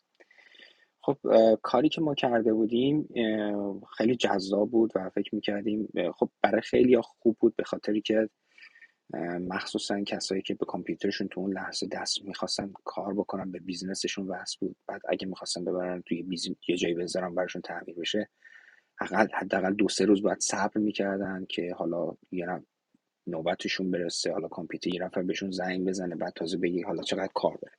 در صورتی که کمترین کاری که ما انجام میدادیم تو همون اه، به قول معروف اه، بررسی اولیه که روی ما- دستگاه انجام میدیم، لغا بهش میگفتیم آقا این اصلا یه صد کار داره، دو صد کار داره، اصلا باید تکلیف طرف مشخص بود. حالا ما نیچ مارکتمون هم این بود که روی سینیور پیپل ها کار میکردیم، یعنی روی آدمای مسن کار میکردیم. داستان هم این بود که خب مثلا فرض بکنید که من اگه بر کامپیوتر شخصی خودم مشکل پیدا میکرد، حتی اگرم نمیتونستم بلد تعمیرش بکنم، یه مقدار اه، از دوستی استفاده میکردم که مثلا بهش کمک کنم. ولی اینا که مسن هستن، خب حداقل مثلا پدر من باید حداقل منو اول پیدا میکردم، انقدر منت من نمیکشید تا بیام این کامپیوتر رو بردارم ببرم بهش بگم حالا کی بهش جواب بدم، حداقل م، یه هفته داستان میشه. ما اومدیم فوکس کردیم روی سینیور پیپلا و خب فکرم میکردیم که خب سینیور پیپلا الان خیلی برای ما اه، خیلی خوشحال هستن که الان تا مشکلی براشون پیدا بشه به ما زنگ میزنه، ما میریم سراغش. این اه، چیزی بود که به قول حبیب رایان میگفتش که ما هم عاشق ایده شده بودیم، گفتیم حالا هر چی پیرزن پیرمرد توی اه، به قول معروف م، سیلیکون ولی کالیفرنیا هست، همه به ما زنگ میزنن. ولی بعد که یه مقدار رفتیم جلوتر دیدیم نه، یه داستان دیگه ای وجود داره و اه، اون چیزی که ما بهش فکر میکردیم خیلی اتفاق نمیفته، چون اون پیرزن پیرمردهایی هم که میخواستن به ما زنگ بزنن، ما انتظار داشتیم به ما زنگ بزنند که ما بخوایم بریم بهشون مشکلشون رو حل کنیم، همیشه یه سورسایی داشتن به اسم بچه هاشون. و مثلا فرض بکن که اه، طرف یک اه، خانم مسنی کامپیوترش خراب میشد، نمیاد بگرده که مثلا دنبال من که بخوام بیام یا کمپانی من بخوام بیاد این مشکل رو براش حل کنم، چون همیشه یک ترسی داشتن. اینا سنشون بالا بود، نمیخواستن کسی به سختی ارتباط برقرار میکردن. باز زنگ میزد به همون پسرش، به همون دخترش، با کامپیوتر خراب شد، حالا تو میگی چیکار کنم؟ و درسته که اون پسر و اون دختره اونو میذاشتن توی یه فاصله ای که مثلا آقا من هفته دیگه خودم میام درستش میکنم، یا میام میگرم میبرم میدم به رفیقم درستش بکنه. و اه، ما هی منتظر میشدیم. البته نمیگم تماسی نداشتیم، مثلا ما یه زمانی من تمام خانه های سالمندان این منطقه رو مثلا رفته بودیم بازدید کرده بودیم، با همهشون صحبت کرده بودیم که آقا ما همچین سرویسی میدیم. اه، کلی م، به قول معروف دوست پسر دوست دختر پیرزن پیرمرد من اینجا پیدا کرده بودم.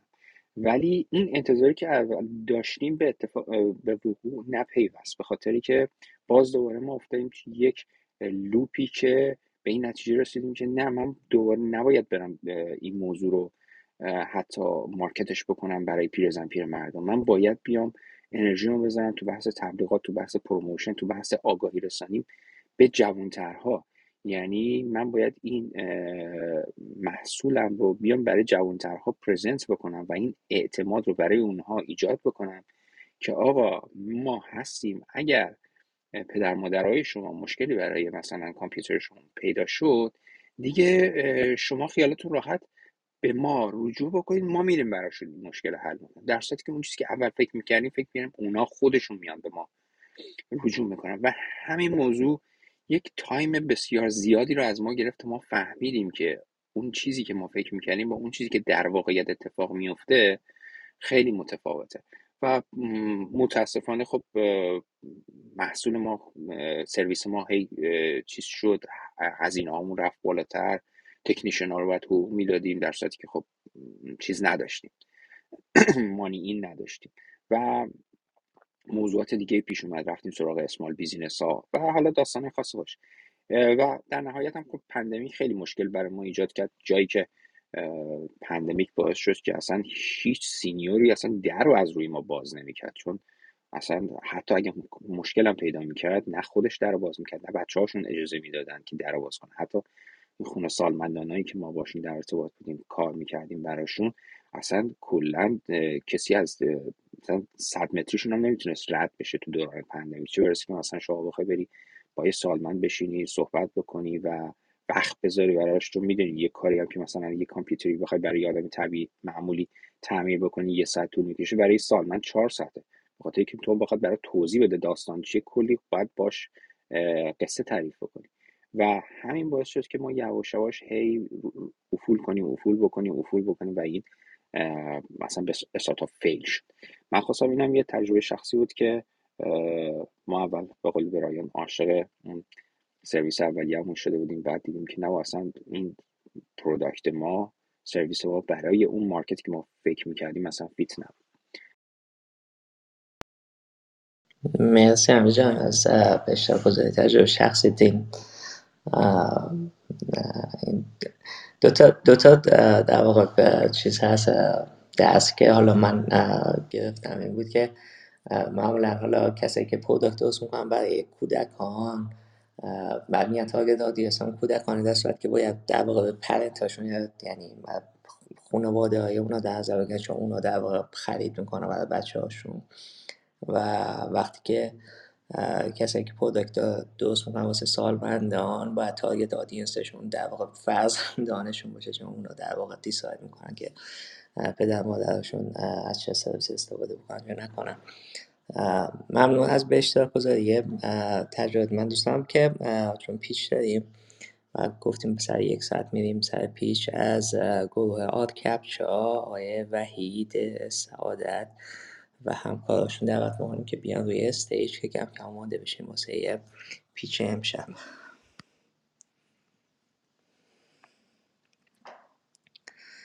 خب بسیار وحید جان خوش آمدید. همکاره دیگه ای هستن از گروه شما؟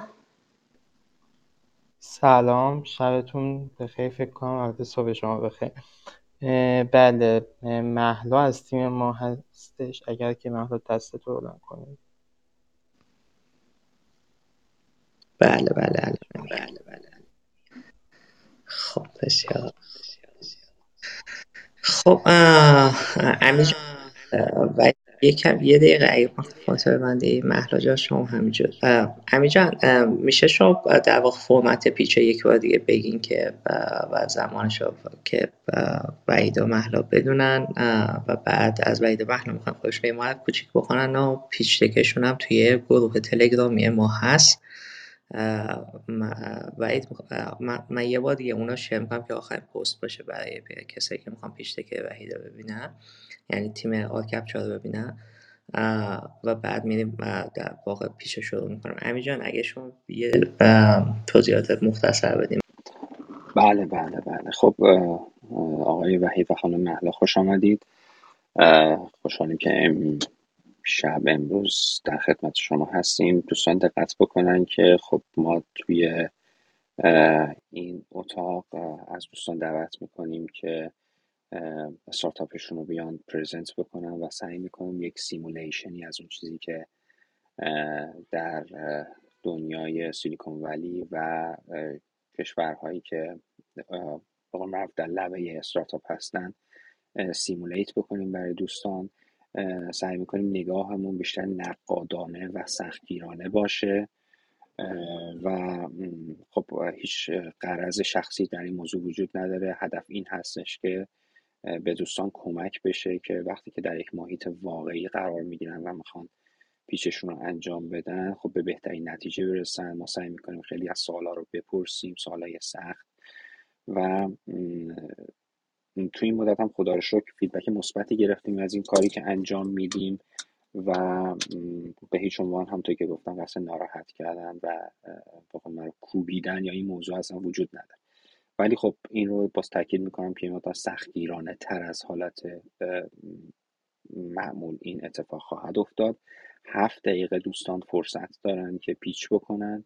اه، اگر اه، تو هفت دقیقه نتونستن پیچ بکنن از اه، دوستان خواهش میکنیم که بهشون فرصت بدن و اگر حاضر شدن فرصت بدن میتونیم سه دقیقه دیگه بهشون وقت بدیم و بعد از اون هم اه، ازشون سوالای حالا هر کس از دوستان سوالای خاص خودشون میپرسه که دوستان جواب میدن و دوستان دیگه ای هم که توی گروه هستن میتونن سوالاشون رو اه، از ما بپرسن که از دوستان بپرسیم. بعد از این موضوع خب اه، دوستان هستند و توی گروه تلگرامی یا به صورت اه، شخصی میتونید با هم ارتباط برقرار بکنید و سوالها رو پاسخ بدید. اه، همونطور که خشایاران گفت پیچ دک اه، توی گروه فایل تلگرام الان هستش و من خواهش میکنم بقیه دوستانم الان دانلود بکنم که وقتی که اه، وحید و محلا دارن درباره پیچ دک توضیح میدن همراه باشید که ببینید که اه، چه اتفاقی افتاده. اه، این کل موضوعی هستش که برای پیچ اتفاق میفته. ما اه، منتظر اه، دوستان هستیم، در خدمتشون هستیم. اه، کلا با معرفی و همه چیز شما کلا اه، هفت دقیقه زمان داری که خودتو پرزنت کنی. در واقع ما یک استیجی رو اه، داریم فراهم میکنیم که شما میای بالا روی استیج و توی هفت دقیقه باید اه، هم استارتاپ تو، هم خودت تو، هم تیم تو، حالا هر چیزی که فکر میکنی رو پرزنت بکنی و اینجا ما در خدمت شما هستیم. اه، تایم شما از همین الان یازده و چهار دقیقه به وقت کالیفرنیا است و ساعت اه، ده و سی و چهار دقیقه، حالا ده و سی و پنج دقیقه به وقت تهران وقت شما. بسیار عالی، خیلی ممنون، متشکرم. پس من خیلی سریع شروع بکنم، وقتمون کمه. اه، من وحید سعادتم، هم بنیانگذار استارتاپ آلکپچا، به نمایندگی از تیم آلکپچا اه، خدمتتون پرزنت میکنم. سریع برم سراغ اصل مطلب. خیلی مختصر مفید بخوام اه، موضوع آلکپچا بگم، اصلا کتگوریمون چیه و محصولات چیه. ما یه سرویس امنیتی هستیم و اه، از کسب و کارهای آنلاین و وبسایت های اینترنتی در برابر حملات مخرب اینترنتی که اه، حمل بیشتر حملات بات ها در واقع هستن توی اینترنت، اه، جلوگیری میکنیم، محافظت میکنیم از اون کسب و کار کسب و کارها در برابر این حملات. اه، میرم سراغ اسلاید دو. توی اه، سالهای اخیر حملات بات های اینترنتی اه، به طور قابل توجهی افزایش پیدا کرده. اه، این حملاتی که میگم، حالا زیر مجموعهشون حملات دیگه ای، ولی منشأشون مم- معمولا از این جنس حملات خودکارن، حملاتی که رفتار کاربر رو تقلید میکنن.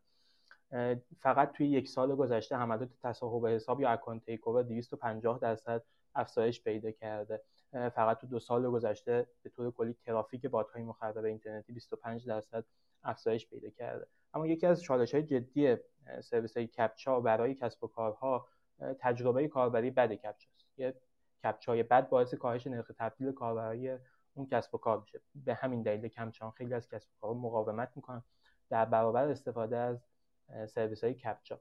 یه تغییری توی بازار کپچا، از طرف ما یه تغییر داشتیم توی بازار کپچا، توی سرویس های کپچا، به خصوص توی دو سال اخیر سرویس های جدیدی توی بازار ظهور پیدا کردن و تغییر سیاست هایی داشتن سرویس های کپچای قدیمی. به طور خاص مهمترین تغییر مربوط به لیدر بازار کپچا و کپچای گوگل بوده که دیگه الان اعلام کرده سرویسش کاملا رایگان نیست. قبلا سرویسش فری بود، الان اعلام کرده که سرویسش فریمیومه.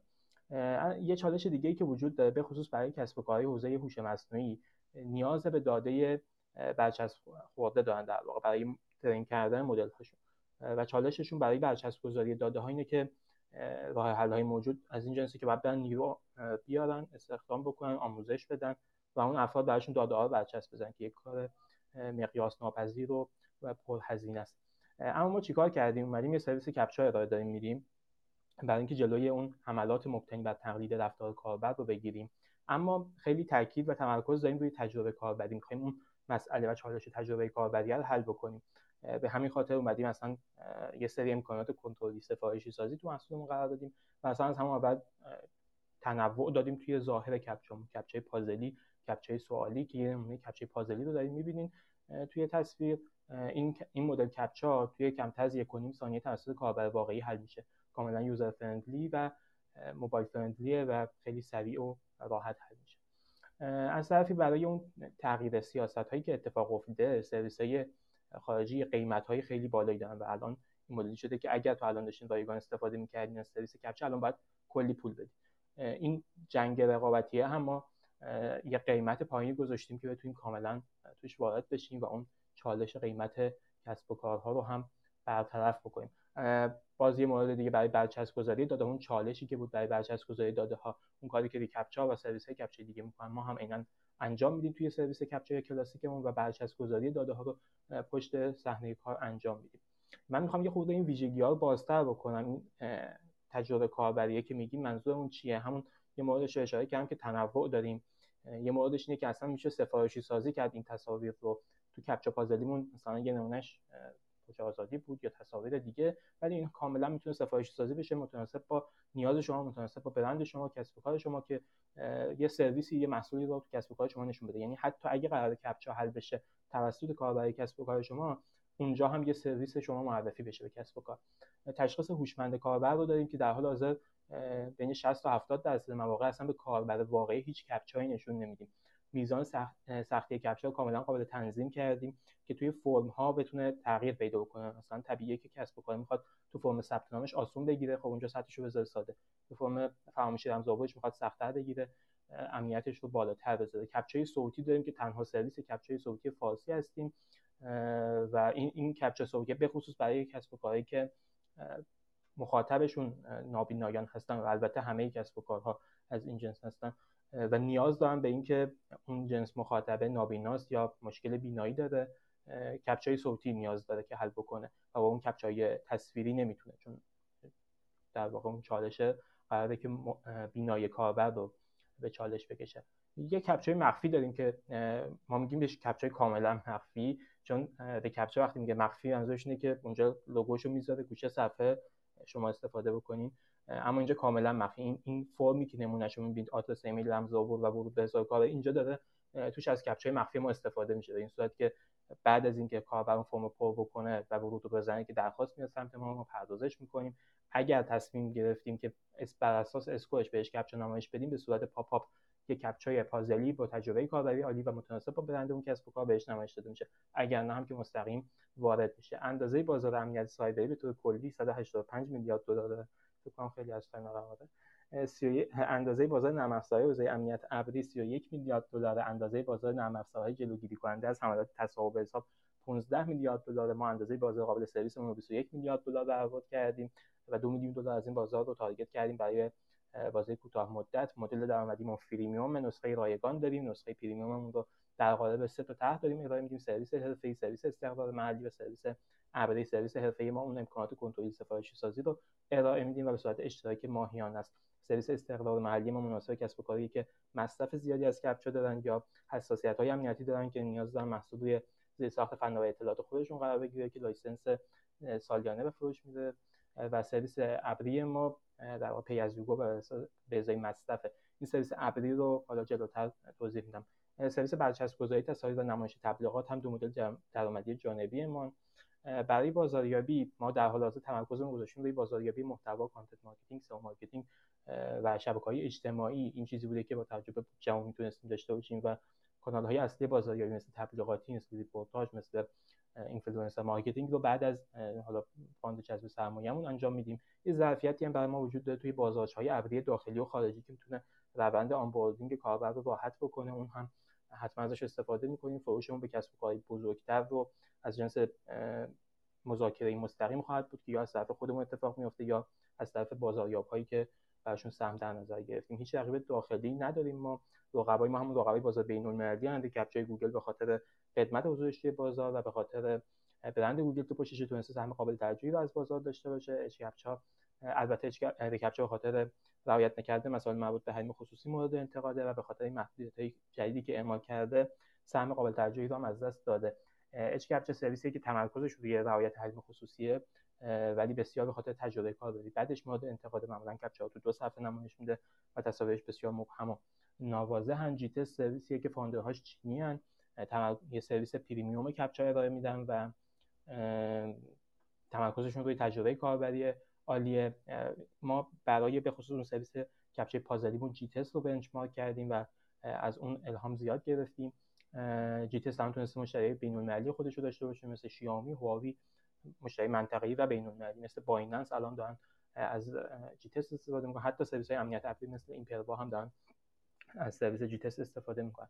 سرویس دیتادوم یک سرویس بات پروتکشن کامله که در واقع اون هدف ما برای سرویس امنیت ابری یه حد وسیعی از سرویس‌های امنیتی آنلاین رو پوشش میده. اینها رقبای مستقیم ما هستن. رقبای غیر مستقیم ما دیگه وقتتون تمومه وای جان. مرسی، خیلی ممنون. نمیدونم خیلی از پرزنتیشن تو اینجا مونده. دوستان نظرتون چیه؟ میتونیم سه دقیقه بهشون وقت بدیم یا نه؟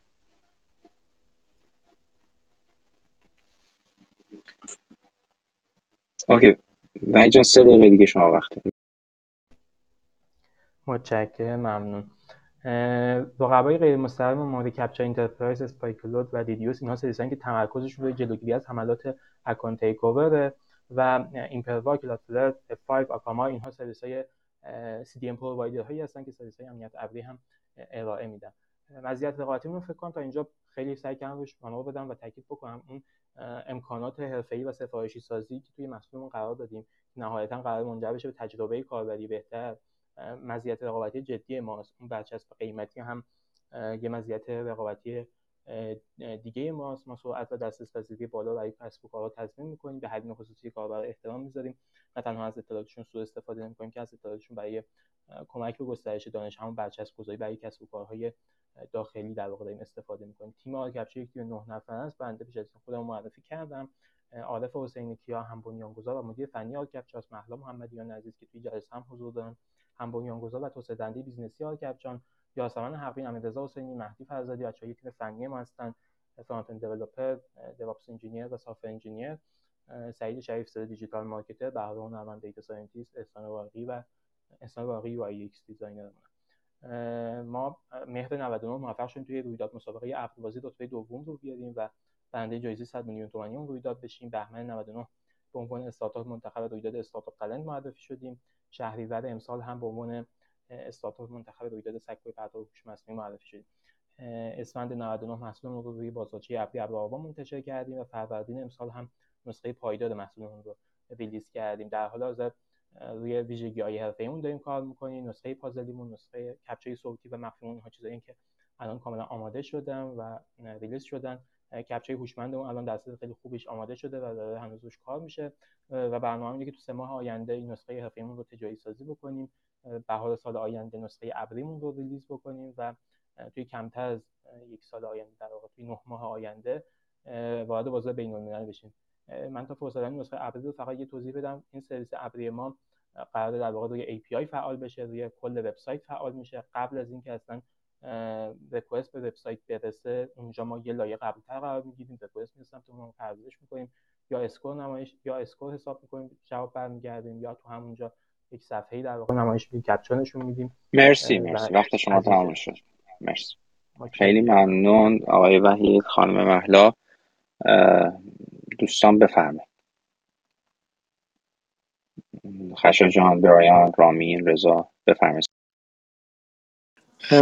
فکر و وای جان خیلی البته پیچش ما یکمی با مثل، یعنی شاید دیتیلش بیش از اندازه بود، فقط حالا از لحاظ فرمتی من من خوشم میاد که چیز باشه برای اینجور و در واقع جلسات کلاب هاست، ولی شاید یه سری مثلا اسلاید ها میتونه کمتر بشه، دلیل نداره که حتما همه اینا گفته باشه. ولی پروپوزیشن شما خیلی مشخصه. سواله برای اینه که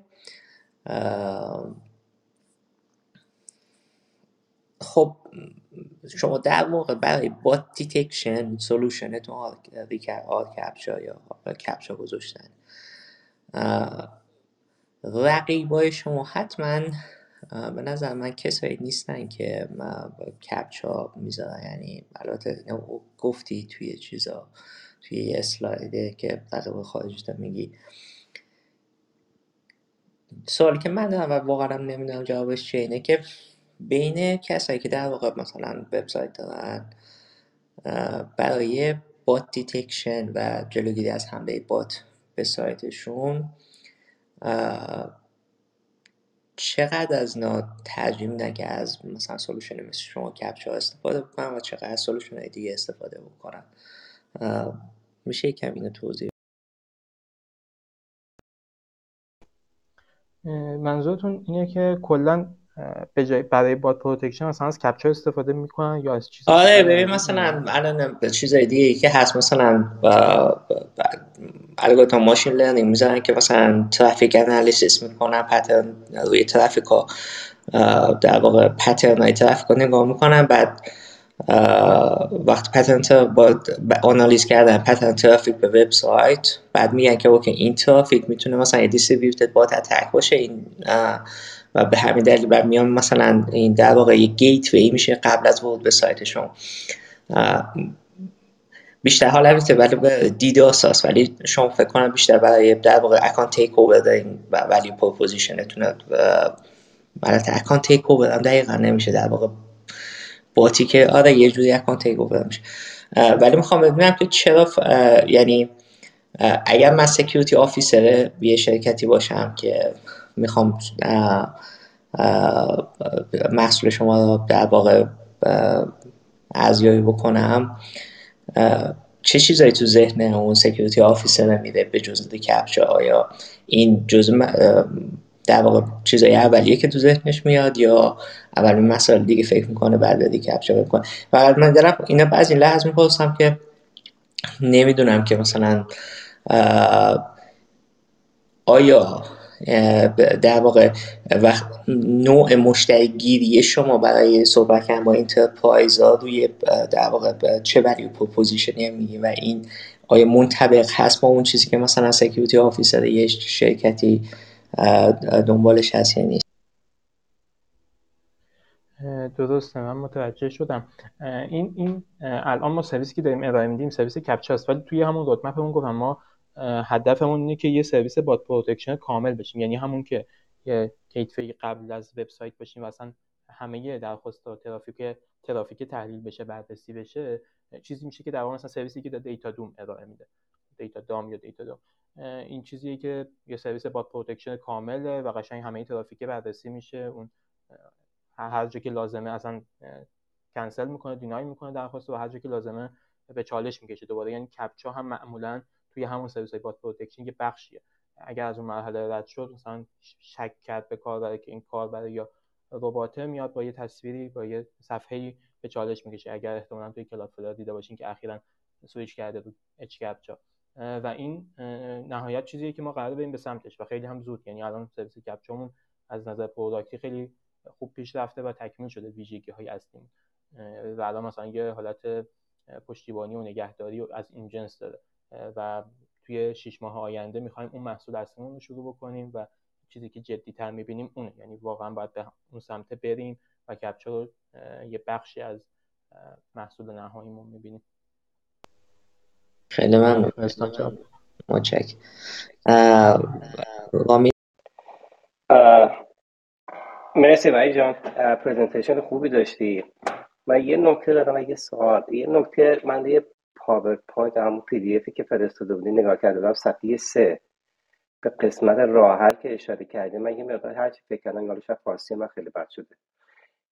شما تو صفحه میگی راه حل، البته تو صحبتات یه مقدار برای من روشن‌تر شد، ولی تو این پرزنتیشن اگه برای کسی بفرستی، شما تو راه حل باز میگی چالش‌های فنی.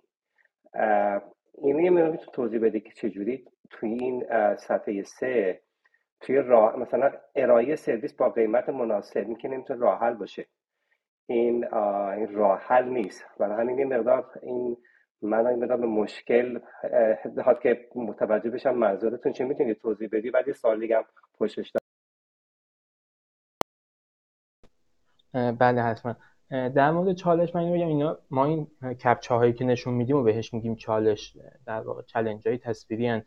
چالش ممکن فنی باشه، در واقع ما جی اس چالش داریم، تصویر چالش های تصویری داریم که اونها بهش میگن جی اس، جاوا اسکریپت چالش ها بهش میگیم چالش های فنی. این چالش های تصویری مثل این تصاویر سگ رو انتخاب کن، به اینها میگیم چالش. در مورد قیمت گذاری هم درست میفهمین، یعنی به طور کلی این یک راه حلی نیست، اما ما در واقع در کنار اون مسئله سوممون اگر ببینید، مسئله این بود که بازار داره تغییر میکنه و سرویس‌های کپچا دارن پولی میشن. الان چالشه برای اون کسب و کار اینه که از یه سرویسی که قبلا داشته رایگان استفاده میکرده حالا باید بره کلی پول بده، چون یک دلار به ازای هر هزار ریکوست قیمت سرویس کپچا، مثلا سرویس جی تست از سه هزار و پانصد دلار در سال شروع میشه قیمتش، بیسیک استارتاپیش، و ما برای اون تغییر قیمت، افزایش قیمت گفتیم داریم یه قیمت مناسب، این, این مدلی بهش نگاه کردیم. حالا مطمئن نیستم که البته درست باشه، ولی هدف این بود. مرسی. فقط همون سوالا میگم، فقط چون میگه قیمت مناسب، مناسب یه چیز خیلی رلاتیویه اینجا، ولی همین اصلا جا نداره تو این قسمت. این حالا این حالا چون همون صفحه هستیم راجع به بچه‌گذاری، خب حالا وقتی گوگل کپچا خودشو داره، خب گوگل یه اکسسی دیتابیسی داره که هیچ کمپانی دیگه نداره که میتونه بهتر این دیتا رو ترین بکنه و بچه‌گذاری بکنه. شما چجوری دیتاتون از کجا میگیره و چجوری ترینش، یعنی میگم چجوری ترینش میده، منظورم اینه که چقدر این ریتتون ساکسسفول توی بچه‌گذاری، چون بالاخره اینها بعد از این مدت بعد ترین بشه و این دیتا رو از کجا میاریم؟ تو بخش بچه‌گذاری ما داده ها رو ترین نمی‌کنیم، یعنی مخاطب ما اون کسب و کارهای حوزه هوش مصنوعی ان که مثلا یه چالشی دادن، داده به ما میدن، ما براشون بچه‌گذاری می‌کنیم. این بخش ماجرا خیلی هوش مصنوعی نداره.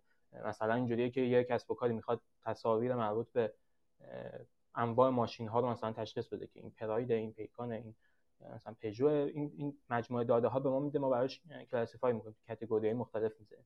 حالا چه جوری این کار می‌کنیم؟ یه یه تعدادیش رو، یه تعداد خیلی محدودیش رو یا بچه‌گذاری خودمون دستی انجام میدیم یا خودشون به ما میدن، مثلا در حد مثلا صد تا دویست تومان، که بتونیم کار ولیدیشن رو توی کپچامون باهاش انجام بدیم. و بعد از اون در کنار در واقع نقطه تصویر توی هر کدوم از اون چالش‌ها که ما کار کلاسیفیکیشن رو می‌خوایم انجام بدیم، هشت تاش رو خودمون جوابشو میدونیم و یکیشو نمیدونیم، یعنی هر بار که حل میشه اون یه تصویر برچسب می‌خوره. و بعد همینجوری در کنار همین تصاویر و برای هر تصویر هم چند تا لیبل می‌گیریم، چند بار جواب می‌گیریم. بعد از اینکه به یه کانفیدنسی رسید و مطمئن شدیم که لیبلش رو می‌دونیم، اون رو میاریم جزء داده‌هایی که لیبلش رو می‌دونیم و اونها رو دوباره برای ولیدیشن داده‌های بعدی استفاده می‌کنیم. روندش به این صورته. خواهش می‌کنم، ممنون از شما.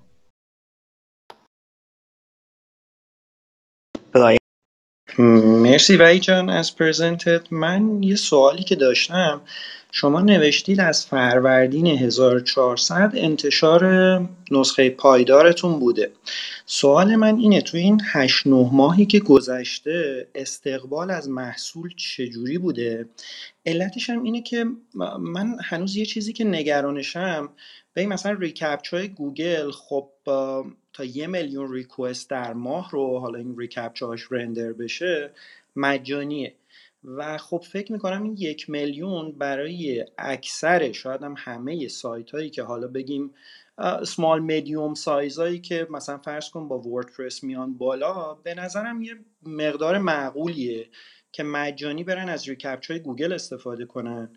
و سایت هایی که حالا بزرگ میشن، حرفه‌ای میشن، حالا بگیم سکیوریتی براشون خیلی جنبه های مهمتری پیدا میکنه، یا شاید تیمای خودشونو دارن، یا اصلا نمیدونم چجوری میتونن به شما اطمینان بکنن، به یه استارتاپی که بیان این بخش رو بدن دست شما.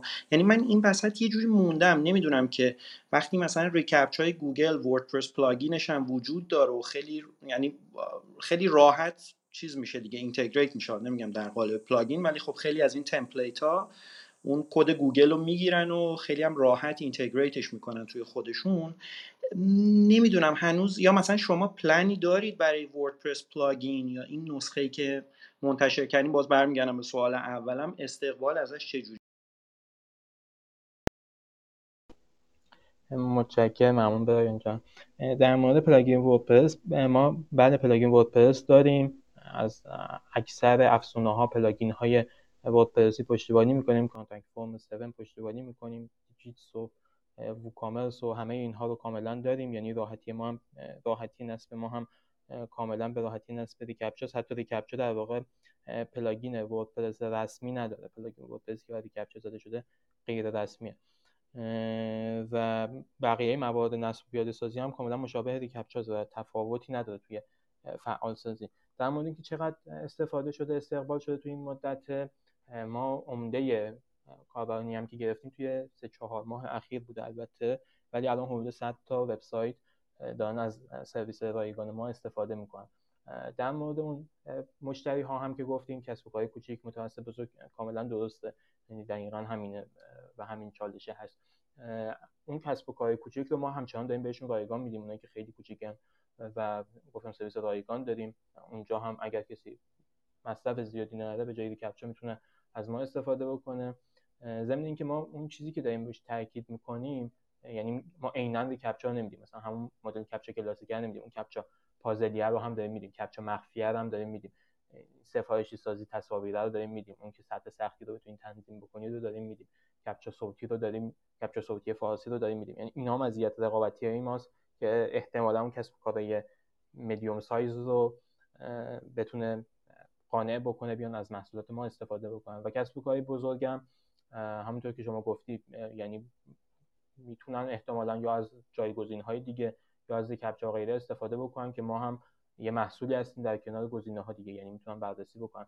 اینکه اعتماده چه جوری شکل بگیره در کسب و کارهای بزرگ، ما چون خودمون هم درگیرش بودیم، یعنی چالشمون اعتماده چه جوری شکل بگیره و اصلا از اولش هم تارگتمون اون کسب و کار بزرگا بودن که این محدودیت براشون رد میشه، ولی چون نتونستیم خیلی خوب اون اعتماده کسب و کار بزرگ رو به دست بیاریم، اصلا یه پیوتی کردیم و رفتیم به این سمت و الان داریم به کسب و کار کوچیک‌تر سرویس میدیم و همون سرویس‌های کوچیک‌تر مدیوم سایز اونها تارگت کردیم فعلا و هدفمون اینه که در واقع به دست آوردن یه سری تعداد خوب از این جنس مشتری اعتماد اون کسب و کار بزرگتر رو هم بگیریم. میگم مثلا ما پانصد تا سایت کوچیک‌تر از ما استفاده می‌کنن، متأسفانه از ما استفاده می‌کنن و طرف قانع بشه که از محصولمون استفاده بکنه.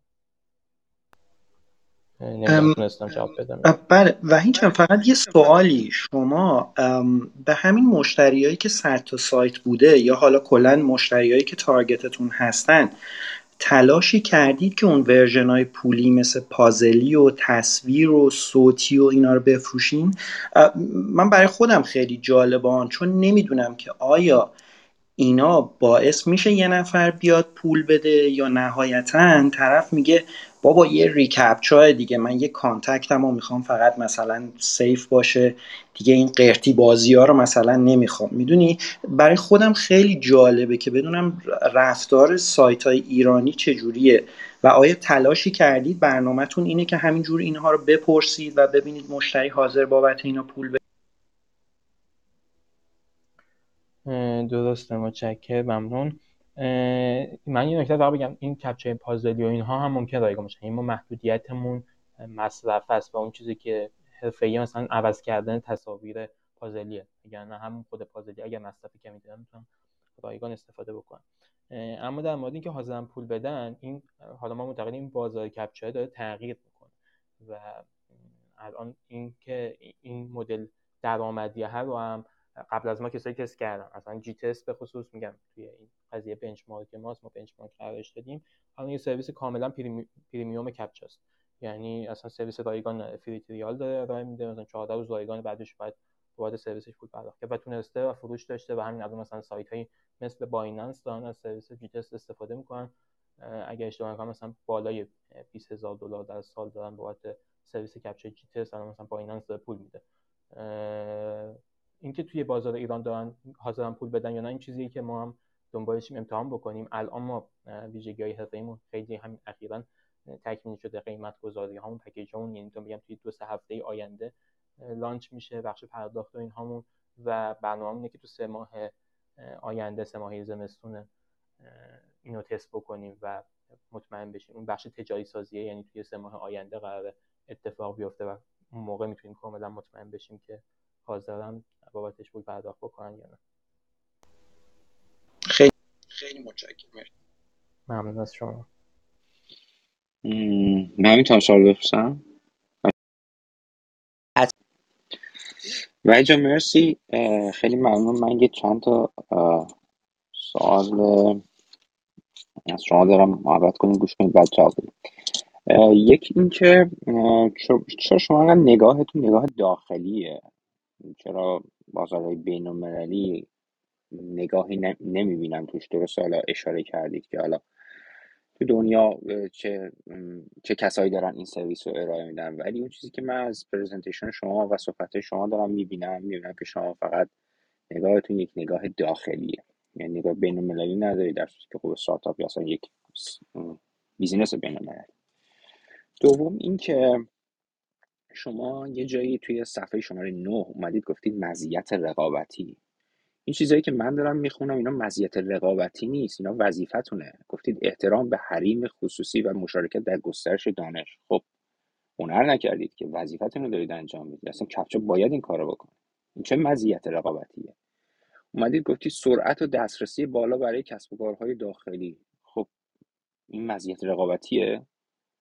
من اصلا متوجه نمیشم. یا اینکه خب اصلا شما کدوم استارتاپ رو میتونید برید سراغش، یا هر بیزینسی نیاد بگه آقا ماست من ترشه، سرعت و دسترسی بالا. همه همچین ادعایی دارن، همه همچین واژه‌هایی رو جملاتی رو میتونن استفاده کنن. قیمت مناسب و پرداخت ریالی، باز یعنی چی؟ قیمت مناسب یعنی چی؟ تجربه کاربری عالی، این این مزیت رقابتی نیست اصلا. امکانات حرفه‌ای و سفارش سفارشی سازی متنوع. حالا امکانات حرفه‌ای باز دوباره من اصلا اینقدر گنگه که فرض بکنید شما بخواید برید پیش یه مشتری بخواید بفروشین، یا امکانات حرفه‌ای یعنی چی؟ ببینید اینا مزیت رقابتی نیست که من تو این تایتلی که شما عنوان کردید به عنوان مزیت رقابتی اصلا اینا مزیت رقابتی نمیبینم. موضوع بعدی که میخوام دربارش صحبت بکنم، اینجا من از شما عدد و رقم نمیبینم. یعنی شما یه جا فقط اومدید تو اندازه بازار گفتید که خب این اندازه بازار صد و هشتاد و پنج میلیارد درام، یکی سی و پنج میلیارد درام. اوکی، عدد و رقم‌های شما کجاست؟ چقدر تا حالا فیدبک گرفتید؟ چقدر هزینه شده؟ چقدر برگشته؟ و اینکه مهمترین سوال، اصلا شما دنبال چقدر پول هستید؟ من اینوستور فرض بکنید، من اگه بخوام اینوستور باشم اصلا چقدر شما چقدر پول از من میخواید؟ و این پولی که از من میخواین از کجا آمده؟ چه عدد و رقمی رو دارید اینجا میتونید نشون بدید؟ بیا بگید آقا من الان اون چیزی که مثلا من دنبالشم تو این پرزنتیشن، شما بیا بگید آقا من فرض بکنید در این دوره زمانی تونستم در اینقدر مارکت رو بگیرم، حالا توی ایران اینقدر، تو مارکت بین‌المللی اینقدر، پلنم هم اینه. این اینا یه سری سوالای جدی که من جوابش اصلا نمیبینم، ورود خروجی. یعنی اگه شما فرض بکنید این پرزنتیشن رو بدونی که حتی خودت بهش پیوست بشی بفرستی برای یه نفر، این برای من بفرستی، خب که درجاست میش نگام رد میشه، خودت هم بهش وصل بشی که الان داری پرزنت میکنی، باز هم این سوالات جواب داده نشده. یعنی الان میریم توی یک صفحه دیگه که مسیر توسعه محصول شما اومدید مطرح کردید، ورود به بازار بین‌المللی. خب بازار بین‌المللی کجاست؟ کجا رو شما داری بازار بین‌المللی میبینید؟ چقدرش؟ بازار بین‌المللی از کشور همسایه ایران شروع میشه تا چهار تا قاره اون برتر. این از این بازار بین‌المللی چیه؟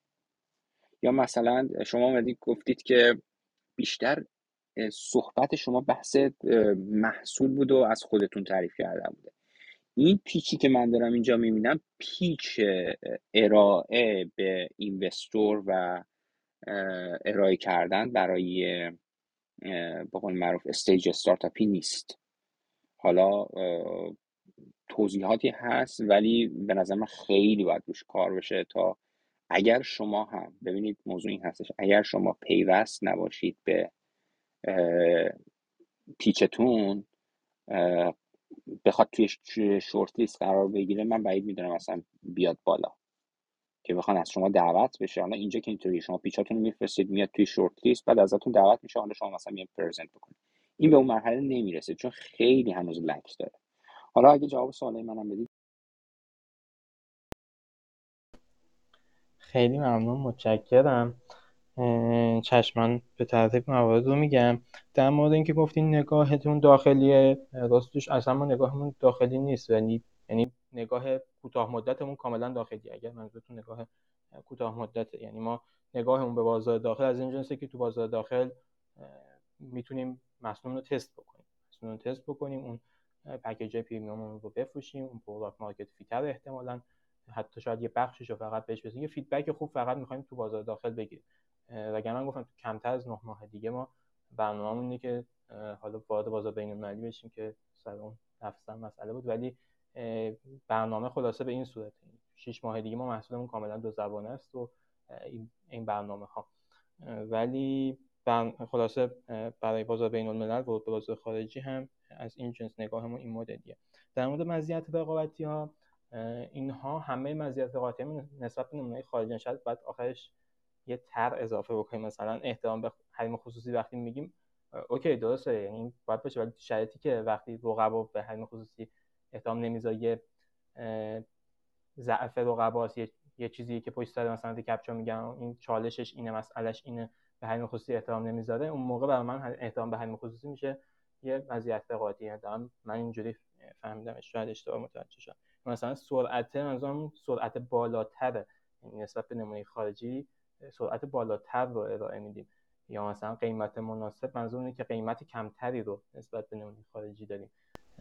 تجربه ببین وای جان وای جان ببخشید ببین ببین این تر معنی نداره. شما باید عدد بدید. وقتی میگی سرعت، مثلا میگی آقا سرعت من پنج درصد، ده درصد، سه درصد بالاتر از نمونه خارجی فلان شب فلان مثلا مال گوگل. وقتی میبینی که آقا مثلا فرض بکن احترام به حریم خصوصی، باید این پشتش عدد باشه. مثلا میبینی که به عنوان مثال از کپچای مثلا گوگل اینقدر اعتراض وجود داره، اینقدر کلیم وجود داره، مال من اینطوری. قیمت مناسب، مثلا میبینی که آقا من همه اینا فکت باید داشته باشه، با کوالیتی نیست، اینا اینا کوانتیتیه. من باید به عنوان فرض بکن اگه اینوستر باشم، باید بتونم چرتکه بندازم. اینوستر چرتکه میندازه، میگه آقا من دارم یه دلار میدم که ده دلار دارم میگیرم و این عدد چرا باید بدم. اون چیزی که توی ذهن شماست به درد ما نمیخوره. باید همه چی فکت داشته باشه. منظورم اینه. شما وقتی میگی آقا تجربه کار عالی، خب آقا یعنی چی؟ یعنی کجا اومده؟ تجربه کار عالی چیه؟ یا همین سرعت، میگم دسترسی بالا، دسترس پذیری دسترس پذیری بالا. خب این بالا یعنی چی؟ بالا یه متر، دو متر، سه طبقه است، چهار طبقه است، پنج طبقه است. اینا باید تعریف داشته باشه. متشکرم، ممنون. بعد من متوجه شدم، یعنی من در واقع من اینطوری فهمیدم که به جای اینکه اینجا تیتروار بگیم، کاملا اینجا فکت بذاریم، اطلاعات بذاریم. و خب برای همه اینها اطلاعات هست، فکت هست. و یعنی نمیدونم شاید که خودم فکر کنم اینجا پیچیده‌اش نکنم برای احترام به حریم. ببین شاید نیاز به توضیح نداشته باشه. شما اگه یه دونه جدول می‌ذاشتی اینجا، مثل همون جدولی که توی صفحه وایس ببینم صفحه چند بود، یه جدول یه جا گذاشته بودی، شما یه جدول میتونستی بذاری تمام رقیبات. آ مثلا فرض بکن که همین صفحه چنده، من صفحه‌ش اینجا نمیدونم، صفحه آخر که اون گفتین چرا مال شما یا ریکپ شا، خب اونجا شما میتونی اینا اینا توی یه جدول بگی، یا رقابت رو درصد سرعت خودت رو بگی، سرعت اونها رو بگی، نمیدونم رقابت چه میدونم دسترسی خودت رو تعریف بکن. اینا رو با عدد رقم که وقتی یه دونه نگاه طرف میندازه، مزیت شما رو بتونه بخوام من لمس بکنه. البته باید پشتش فکت باشه، یعنی شما نمیتونی عشق اون نمره ها رو بذاری، ولی باید یه عدد رقمی وجود داشته باشه. مثل صفحه شماره پنج دین عدد رقم من دارم میفهمم که آقا پانزده میلیارد دلار اندازه بازار جلوگیری از تصاحب حساب. اوکی، رفرنسش هم معلومه از کجا اومده. این درست، من اینو درک میکنم. ولی اینجا باید همچین چیزی وجود داشته باشه که خب این باز لکه درست درست متوجه شدم. خیلی ممنون. برای این بخش دیگه نکته‌ای ندارم. برای بخش عدد و رقم که حالا باز دوباره علامت نشده شد، راستش ما خیلی داده‌ای نداریم، یعنی کلاً ارلی استیجیم و کاربرا هم گفتم صد تا کاربر فری داریم، هنوز نسخه پریمیوممون آماده نشده، این تازه تکمیل شده و قراره تو سه ماه آینده تجاری سازیش بکنیم، فروش داشته باشیم. تا الان فروش نداشتیم، چیزی که بوده همون محصول رایگانمون بوده روی نسخه فری کپچامون. در مورد سرمایه هم حالا راستش من حذف کردم قبل از ارائه، و چون گفتم شاید اینجا مثلا قرار نیست بحث سرمایه بشه، ولی مطرح کردنش از این جنسه که احتمالاً ما به سرمایه حدود یک میلیارد نزدیک به یک میلیارد تومان احتیاج داریم برای دوره نه ماهه. در مورد عدد رقم حالا اینها رو دادم. نکته جدید بگم در مورد بازار بین الملل هم نوشتم، آه گفتم برنامه. حالا اینکه بازار بین الملل کجاست راستش هنوز اونقدر توش براش برنامه‌ای دقیق نشدیم. این برنامه‌ای از این جنس بوده که نسخه به خصوص انگلیسیمون رو آماده بکنیم، دو زبانه بکنیم، وبسایتمون رو، تولید محتوا، شبکه‌های اجتماعی، سئو و اینها رو بتونیم اونجا فعالیت داشته باشیم و مخاطبای بین‌المللی بگیریم. اگر باز توی این موارد نکته‌ای دارین خیلی خوشحال میشم بشنوم. مرسی، من جواب سوالامو گرفتم. سوالامو گرفتم دوستان دیگه بفرمایید. متشکرم، ممنون از شما. دوستان از پراگند رضا یک کتایی نظم نکات دارن به اشتراک بذارن، بعد من دیگه ریکپ میکنم و که بتونیم سر ساعت این بحث تمام بکنیم. رضا جان کتایی اینجا شما نکاتی در زمینه پیچ تیم آر کپچا دارین کتایی اینجا؟ مرسی، من البته با بچه‌ها صحبت کردم دیگه، خیلی وقت رو نمیگیرم که رضا جون اگه نکته‌ای دارم بگم. فقط می‌خوام یه داستان تعریف کنم. ما امسال در ب... هنسفری بودم. امسال در هفته جهانی کارآفرینی روز اولش رو اختصاص دادیم به یک ویمن سامیت و یکی از برنامه‌هایی که گذاشته بودیم این بود که چند تا از استارتاپ هایی که فاندر یا کوفاندر خانوم دارن پیچ بکنن در مقابل سرمایه گذارای واقعی. و یکی از تیمایی که انتخاب کردیم تیم بچه ها بود و قرار بود که مهلا بیاد انتخاب ارائه بده. ما من یعنی در واقع شماره تلفنش از اون لیستی که داشتیم در آوردم، ادش کردم تو گروه و بهشون هم گفتم خب این کارو بکنیم اون کارو بکنیم، یه فرمت ارائه فرستادیم، یه خوردم چک کردیم و یه خوردم حرف زدیم و خلاصه بعد صبح روز که من اعلام کردم آمادگی دارین، اونی که فکر می‌کردم مهلاست گفت نه من که اصلا تو لیستتون نیستم. گفتم پس شما کی هستی؟ گفت من مثلا یکی دیگه‌ام. و من اون لحظه فهمیدم که ای داد بیداد ما مهلا رو نداریم و من اصلا شماره اشتباهی بود و اون طرفم هیچی نگفته بود که من اونی که تو فکر می‌کنی نیستم. حالا خلاصه قرار شده که انشالله الان که دیگه هر چی گفتن بچه‌ها بشنون و درست کنن، ما حتما یه جلسه دیگه بذاریم که مهلا فرصتشو داشته باشه بیاد ارائه بکنه. سلام خانم سپهری، خوب هستین؟ متشکرم، ممنون از توضیحاتی که فرمودین. بله خیلی جالب بود اتفاقا برای من هم این اتفاق و من خیلی متعجب شدم که ما مثلا خب چرا انتخاب نشده بودیم و دنبال یک دلیلی بودم که خب چرا تیم حذف شد، که بعد حالا شما با وحید ارتباط گرفتین این موضوع رو بهش گفتین. ممنون، حالا انشالله یک فرصتی در آینده باشه که بتونیم بیشتر با هم کار کنیم. ممنون کتای جان. مهد بفهم بفهم نه هیچی، میخواستم بگم آره انشالله حتما یه فرصتی باشه که واقعا این ماجرا رو بتونیم جبرانش کنیم. رضا جان شما نکته‌ای داری؟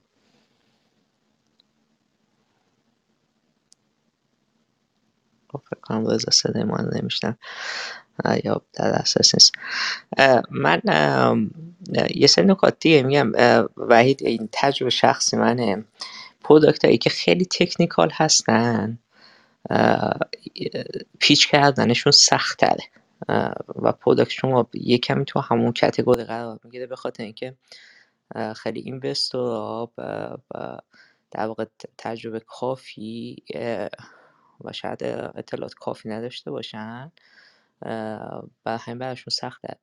یه نکته‌ای که من کمک میکرد این بود که وقتی شما محصول انترپرایز دارین اینه که حتما حتما تستیمونیال بگیری از از کسایی که استفاده میکنه و با عدد رقم، مثلا بگی که مثلا شرکت X محصول ما رو استفاده میکنه، قبل از اینکه محصول ما رو استفاده میکرده مثلا این نام به بات سعی میکردن اتکش میکردن، بعدی که محصول ما استفاده کرده این این تبدیل شده به این X و اسمشون رو ازشون بپرسی که من میتونم شما رو با من رفرنس داشته باشم، چون که معمولا این وستوارا نمیتونن به صورت شخصی بفهمن که پروداکت شما چی هست و سعی میکنن که از فاندرهای دیگه که میشناسن و یا بهشون تراست دارن از اونا بپرسن درباره محصولشون و همین سعی میکنن این مسئله تستیمونیال گرفتن و عدد پیدا کردن که پروداکت شما چقدر مثلا در واقع با با تتکتارا کم کرده یا چقدر موجب در واقع حفظ امنیت کار برای اون محصول شده، اینا را حتما در بیاری و توی حالا هم پیچت بذاری و هم وقتی که داری پیچ میکنی اینا را با, با اینوستور به اشتراک بذاری. من دوستم حالا تا رضا برگرده و یکم از استراتژی های بیزنس دیولپمنت هم بشنویم، چون مهلا هم اینجا هست. مهلا جان بفرمایید.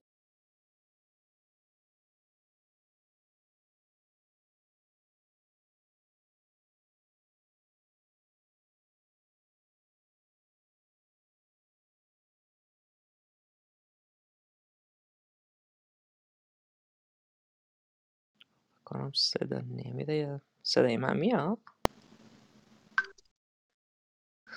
خب پس مهلا نمیدونم یا صدای من نمیشنوی یا که در دسترس نیست.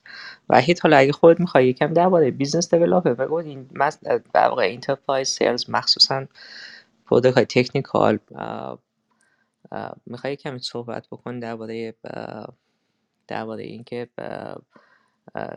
چجوری این استراتژی چجوریه برای اینکه پنتریت بکنی این کار. یکم کار سختیه درباره سی او اینا حرف زدی، ولی معمولا اینه که سی او تا تا یه جایی میبره جلو، ولی از اون جایی بعد وقت خودت حالا با نتورک کردن این چیزا به دست بیاری، مخصوصا اون ده تا صد تا کاستوم پید کاستومر اولت. میخوای یکم درباره این مسئله توضیح؟ بله حتما. دقیقا یعنی اون سئو و اون بازاریابی شبکه‌های اجتماعی، ما یه سری از کاربرهای به خصوص حالا ما مشتری اولیه‌مون نمیتونیم بگیریم، حتی شاید تبلیغات. حالا ما بی تو بی هستیم ولی تعداد مشتریامون واقعا خیلی عددشون محدود نیستن، یعنی تمام وبسایت‌ها و کسب و کارهای آنلاین مشتری بالقوه محصولمون. اما اون کسب و کارهای بزرگتر و اونهایی که خیلی تارگت محصول ما میتونن از محصول ما استفاده کنن، چالشی دارن تو زمینه کلا امنیت و با پروتکشن. کسب و کارهای بزرگی هستن که احتمالاً از اون جنس سئو و شبکه‌های اجتماعی نهایتاً بتونیم براشون برندینگ، اون آگاهی از برند در واقع انجام بدیم. برای بعد از اون استراتژی اون همون استراتژی مذاکره است. همین الان هم البته شروع کردیم، استارتش رو زدیم، با کسب و کارهای وارد مذاکره شدیم و برندهاشون انقدر شاید کند مدلیه، تونستیم یه نتورکی تشکیل بدیم. سعی کردیم تو فضای اکوسیستم استارتاپ ایران فعال باشیم، توی کامیونیتی حضور داشته باشیم، با یه سری از کسب و کارهای واقعا بزرگ هم با استفاده از لینک‌هایی که زدیم شبکه کانکت شدیم و یه صحبت‌های اولیه‌ای هم انجام دادیم و حالا اونها هم اتفاقا خیلی بهشون امیدواریم و امیدواریم که خیلی زود، یعنی یه چند ماه آینده، سه چهار ماه آینده بتونیم یه چند تایی مشتری بزرگ هم واقعا از اون جنس داشته باشیم. مثلا یه کار دیگه‌ای هم که خیلی فیدبک گرفتیم و پیشنهاد گرفتیم انجام بدیم این بود که این تو این حوزه ها انگار یه, یه سری آدم‌های خاصی هستن و خیلی اونا میتونن کمک بکنن، اونایی که خیلی لینک دارن، خیلی شناخت دارن توی این حوزه کسب و کارهای بزرگ و اونها رو به با عنوان بازاریاب در کنار خودمون داشته باشیم، سهم از فروش در واقع. برای اون هم در واقع تو پلن‌های مالیمون در نظر گرفتیم یه سهم خوبی برای اونها در نظر گرفتیم که فروش کسب و کارهای بزرگ رو سهم حدود پانزده بیست درصدیش رو به اونها بدیم و اونها برای ما اون کار فروش رو انجام بدن. تونستم شفاف بگم این بخش رو یا توضیح بدم؟ من میتونم الان صحبت بکنم. صحبت مهلا شما. من عذرخواهی میکنم، من میکروفونم رو باز کنم ولی صدام نمیومد. من نمیدونم وحید تا چه مقدار توضیحات رو داد چون من قطع شدم، اما خب کلا پلن مالی و ورود برای اینکه حالا ما هم رقابت بکنیم با ریکپچا توی این بازار برامون یه مقدار سخت خواهد بود. به خاطر همین اولش خب شروع کردیم که اول اسم اسم و رسم و محصول رو بشناسونیم و بعد از اینکه حالا کسب و کارها با کیفیت ما آشنا شدن و از به ما اعتماد کردن به نوعی، حالا اون پلن مالی رو جایگزین کنیم که مثلا حالا بتونیم که از این جهت هم خب یک درآمد داشته باشیم. خیلی کار انجام دادیم. مثلا اولش اومدیم گفتیم که میتونیم از همین برچسب‌گذاری تصاویر یک مبلغی رو حتی به وبسایت ها بدیم که ترغیب بشن برای استفاده از محصول ما و برای تست کردن محصول ما.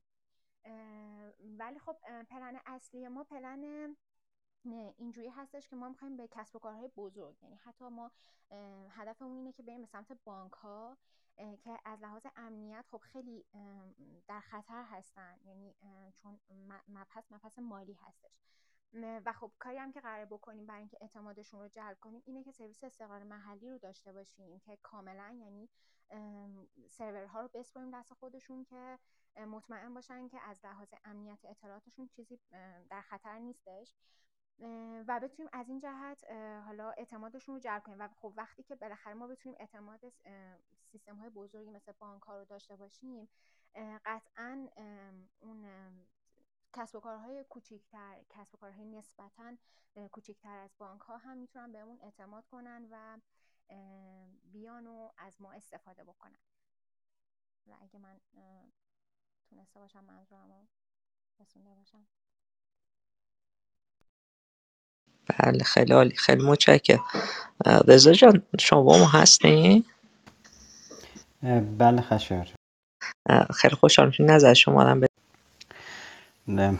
ممنون از ارائه‌ای که وحید داشتن و اون چیزی که من در واقع شنیدم از کل این ارائه تمرکز در واقع روی ارائه فنی و بیشتر اون فضای دیتای بین‌المللی که تو این حوزه هست بدون اینکه تمرکزی رو بیزنس لاینی که اینا میخوان شروع بکنن و اتفاقا از ایران میخوان بگیرن و داده تقریبا ریالی من خیلی کم دیدم که چیکار میخوام بکنم. حالا با این توضیحاتی هم که تو این بخش آخر مهلا اشاره کرد، من بیشتر در واقع این عدم تمرکز رو برای پروداکت مارکت فیت کردن در واقع این محصولشون خیلی میبینم و اون چیزی که ابهام داره از جنس سرمایه گذار اینه که ممکنه یه تست در واقع فنی از یه ایده استارتاپی خاص باشه تا اینکه بگیم یه بیزنس مدل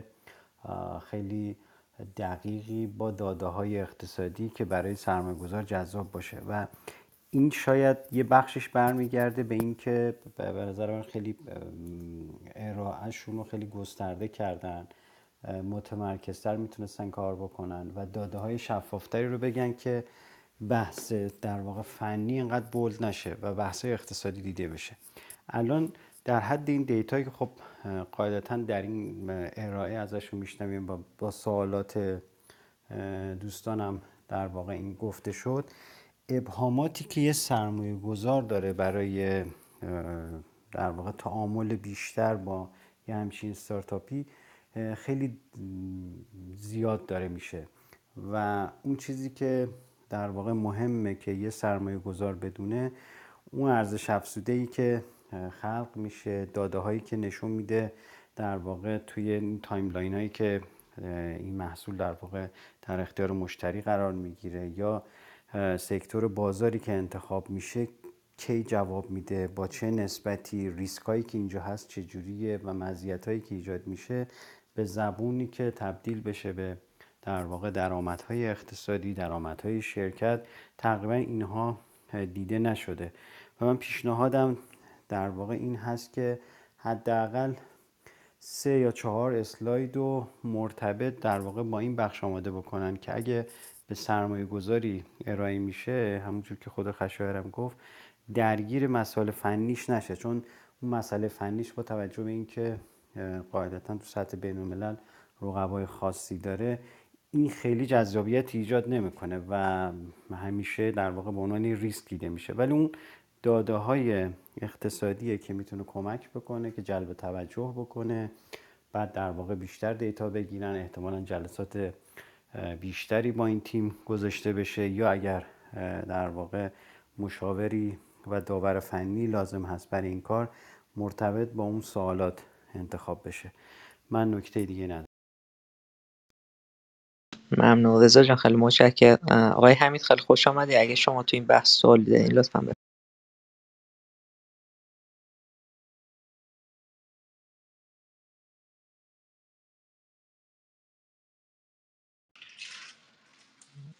حمید جان صدای منو میشنوین؟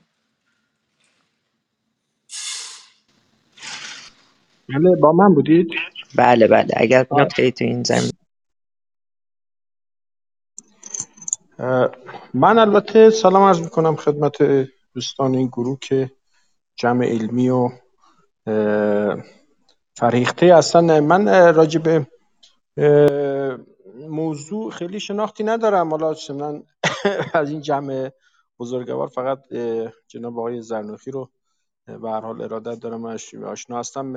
یک سری سوالاتی داشتم خودم راجع به کلا این موضوع، و حالا اگر به صورت این موضوع خاص میخواید اظهار نظر کنید، من خیلی هم کامل نبودم تو این بحث، ولی اگر فرصتی هست که من یک سوال کلی از دوستان بپرسم، من در خدمتم. میتونم اجازه داشته باشم، میتونم این یه سوال یکی دو تا ابهام داشتم و سوالو طرح کنم. حمید جان بزن این بحث هم میشه، ما برمیگردم به شما چند دقیقه دیگه، به شما برمیگردم.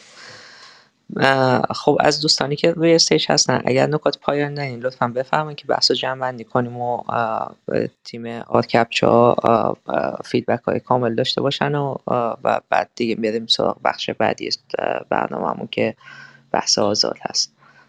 اگر نکته‌ای دارین لطفاً بفرمایید. من اگر که توی یه جمله بخوام بگم، پیشنهاد میکنم در واقع حالا جنبندی حرف همه که بچه‌ها یه سرچی بکنن، یا اگه دوست داشتن میتونن از ما هم به ما پیغام بدن. یه سری فرمت‌های مشخصی هست که پیچ دک‌های ارائه به سرمایه‌گذار و اینها که میتونن از اونا کمک بگیرن که راهنماییشون بکنه که بتونن در واقع ارائه بهتری رو داشته باشن. با یه سرچ ساده هم میتونن اینا رو پیدا بکنن.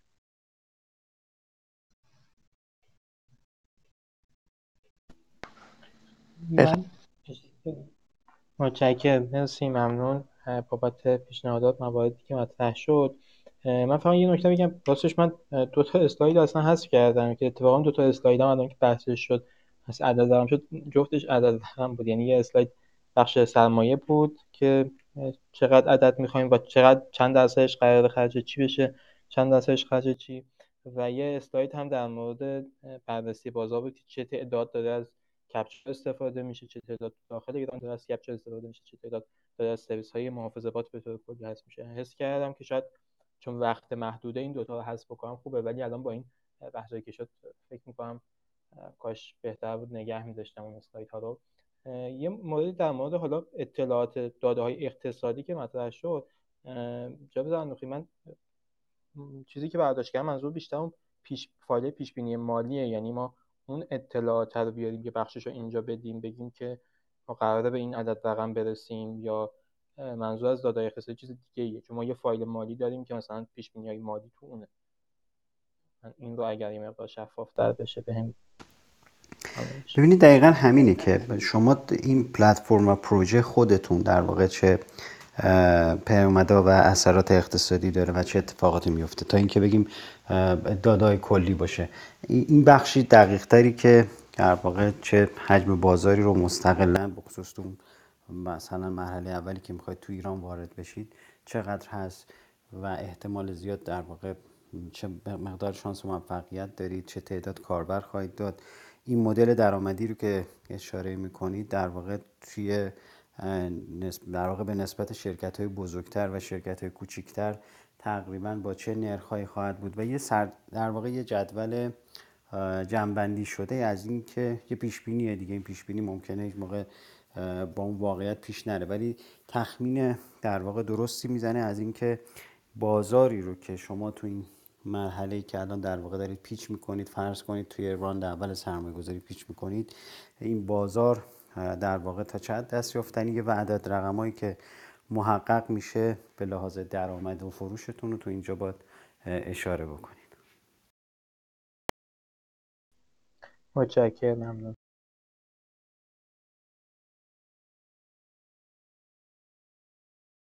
بسیار عالی، خیلی متشکرم از همگی، از تیم آرکپچا و هیجام اهلاجان و بقیه تیمشون. براتون آرزوی موفقیت میکنیم. خیلی بحث خوبی هم شد، امیدوارم که فیدبک گرفته باشیم براتون مفید واقع بشه و در آینده موفقیت شما را شاهد باشیم. وقتی هم همه لیستون رسیدیم خوشحال میشیم که بازم شما را به عنوان مهمان توی گروه داشته باشیم و از مسیر موفقیت و مسیری که داریم پیش میریم اطلاع داشته باشیم و بتونیم بهتون کمک بکنیم. خیلی ممنون وحید جان، مهلا جان، اگه نکات پایانی دارین بفرمایید که بحث تموم. عذرخواهی میکنم، میشه توی همین بحث آرت کپچا پیمان جان؟ بله بله، خیلی کوتاه بفرم. دوستان سایت امنیتی دارن، حالا من داشتم کار میکنم الان یه سری به سایتشون زدم، عکسی که گذاشتم پروفایل، عکسی که از حالا داشبورد سایت گرفتم. توی داشبورد سایت من میتونم توی حالا فیلد یوزرنیم و چیزهای دیگه بیام داده ها یا کاراکترهای غیر مجاز وارد کنم. دوستان هنوز بحث امنیتی سایتشون رو به نظرم جدی نگرفتن یا کار نکردن یا نمیدونم داستانش. اما خب حالا شمایی که داخل بحث امنیتی کار میکنید روی امنیت سایت خودتون هم به نظرم باید کار کنید که مشکلات امنیتی نباشه. این چیزی که الان من گذاشتم داخل پنل کاربریه، حالا شما میتونید خودتون هم تست کنید و حالا من فکر کنم ده دقیقه وقت گذاشتم همش کارتون رو کنم. طبیعتاً بایپاس کردن این که چون دیتا داره توی دیتابیس اون ذخیره میشه و حالا من جاهای دیگه سویچ میکنم، هنوز دیتا هست و تغییر نکرده و حالا چند تا رایت ها و امثال اینا رو خونده بشه، هر کسی بلد باشه یا بخونه یا راه حلی داشته باشه خیلی راحت میتونه بایپاس کنه و کل اطلاعات سایت رو ببره و به نظرم یه خودم رو امنیت سایت خودشون تمرکز کنم بهتره. ممنون پیمان جان. وای جان اگه خیلی کوتاه پاسخ بدی کافیه. حتما پانزده ثانیه. ممنون پیمان جان، حتما این مورد من پیگیری میکنم. فقط این نکته رو بگم که ما حالا به خصوص پنلمون اینها خیلی تازه تأسیسه و کلا هم روی وبسایت خیلی وقت جدی نذاشتیم. اصل تمرکز ما روی اون کپچای ماست که قراره تو وبسایت ها استفاده بشه. اصل سرویس ما مسئول ما اونجاست. البته که میگم این حتما یه چالشیه که باید بررسی بشه، ولی اونجا چیزیه که خیلی روش تمرکز گذاشتیم و حالا اگر شما تو این زمینه فعالی، خیلی خوشحال میشم اون کپچای ما رو تست رو انجام بدیم براش و فکر میکنم اونجا واقعا چالشی نداشته باشیم. مرسی ازت، ممنون.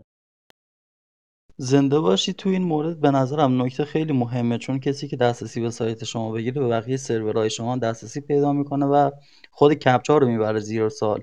حالا در مورد کپچاتون هم حالا ایمیج پروسسینگ و امثال اینا میشه یه سری کارا کرد. حالا ان شاءالله بخیرا بعدا حتما تستش انجام میدم. بسیار عالی، ممنون پیمان، ممنون وحید جان. آقای حسین شام تو این زمین نکته‌ای داشتین؟ بله اگر اجازه بفرمایید من فرصت داشته باشم خیلی کوتاه یه سوال بفرمایید. خیلی ممنونم، محبت کردین وحید جان، ممنون. عرض به حضورتون که من یه احساس و دغدغه‌ای دارم، البته در موردش ادعایی ندارم. میخوام ببینم دوستان که روی این موضوع کار کردن اونها هم به این دغدغه فکر کردن و اگر فکر کردن به چه نتیجه‌ای رسیدن. به ویژه که مهلا جان گفتند که روی بانک‌ها هم در حقیقت هدف گذاری کردن و اینها و اون بخشی که روی بازار داخل دارن فکر میکنن وقتی که روی موضوعات امنیتی کار میکنن، المانهای حالا صرف نظر از نقاط قوتی که دارن و محیط کسب و کارشون، یه سری المانها تو محیط کلان و محیط دور وجود داره، مثل المانهای سیاسی، المانهای حقوقی قانونی، المانهای فرهنگی و اجتماعی.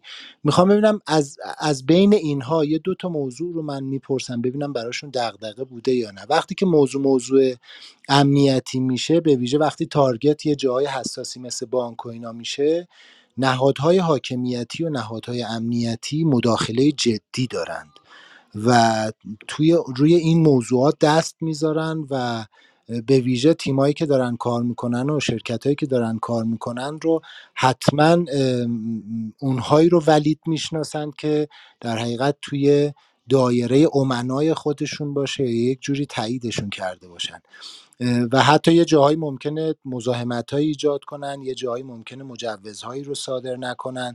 اصلا این این احساسه و این دغدغه وجود داشته یا نه؟ از اون طرف توی بحث فرهنگی و اجتماعیش چقدر گرایش مشتریان به اینی که حالا یه سرویس داخلی برای اونها چقدر امنیت داره؟ حالا باز این یه بخشیش به تجربه من و به مشاهداتم برمیگرده. تو سازمان‌های حتی حاکمیتی که خودشون سرویس ایمیل دارن، اگر موضوعات شخصی یا موضوعاتی که براشون حساسیت داره بخوان از ایمیل استفاده بکنن، ترجیح میدن از در حقیقت سرویس‌های ایمیل خارجی مثل یاهو و جیمیل و اینا استفاده بکنن تا سرویس‌های داخلی خودشون. به لحاظ فرهنگی و اجتماعی چقدر فکر می‌کنن زمینش توی مشتری‌ها برای اینکه اعتماد بکنن و از یک سرویسی که احتمال بدن به یک جایی از حاکمیت متصل باشه یا یک ملاحظات سیاسی امنیتی داشته باشه، این دغدغه‌های محیط دور، اجتماعی، فرهنگی، سیاسی، حاکمیتی، حقوقی قانونی چقدر دغدغه بوده و چه فکری براش کردن؟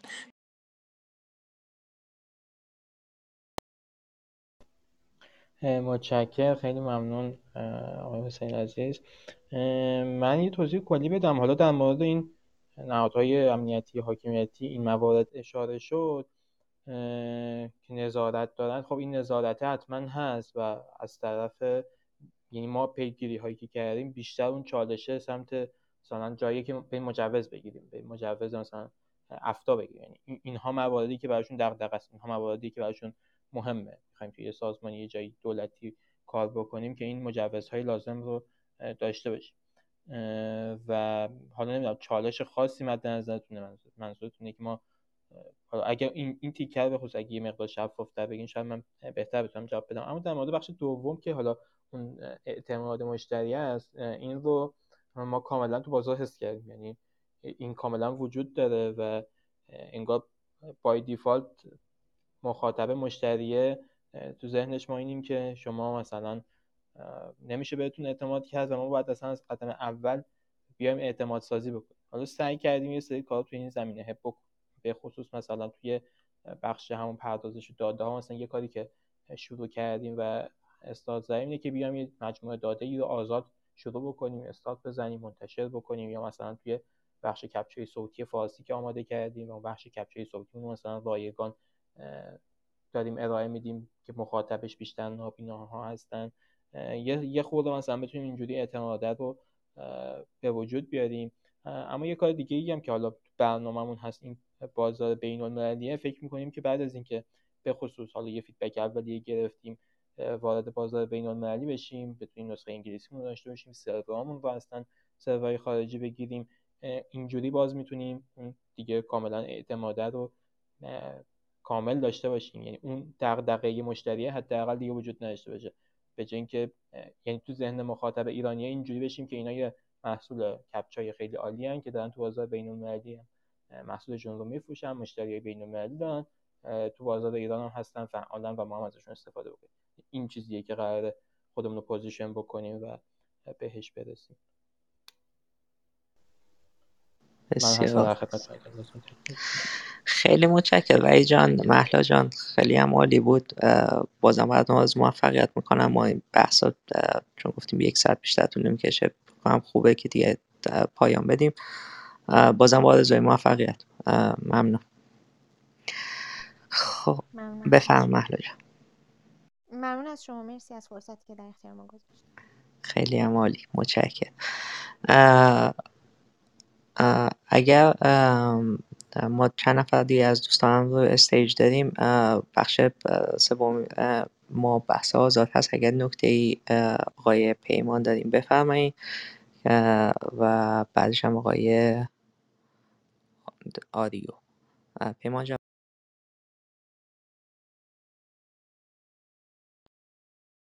من یه نکته امنیتی دیگه برای بچه‌ها بگم، والله ان شاءالله اگه رفع کردن که خوبه، اگه نه هم که برطرف کنن. خود سرویس کپچای گوگل رو حالا هکرها به این شکل میان دور میزن که حالا باتشون رو می‌نویسن، بعد میرن یک کپچای دیگه رو حل میکنن و اون کد کپچای که حل کردن رو میدن به بات و اینجور دور میخوره، بایپاس میشه.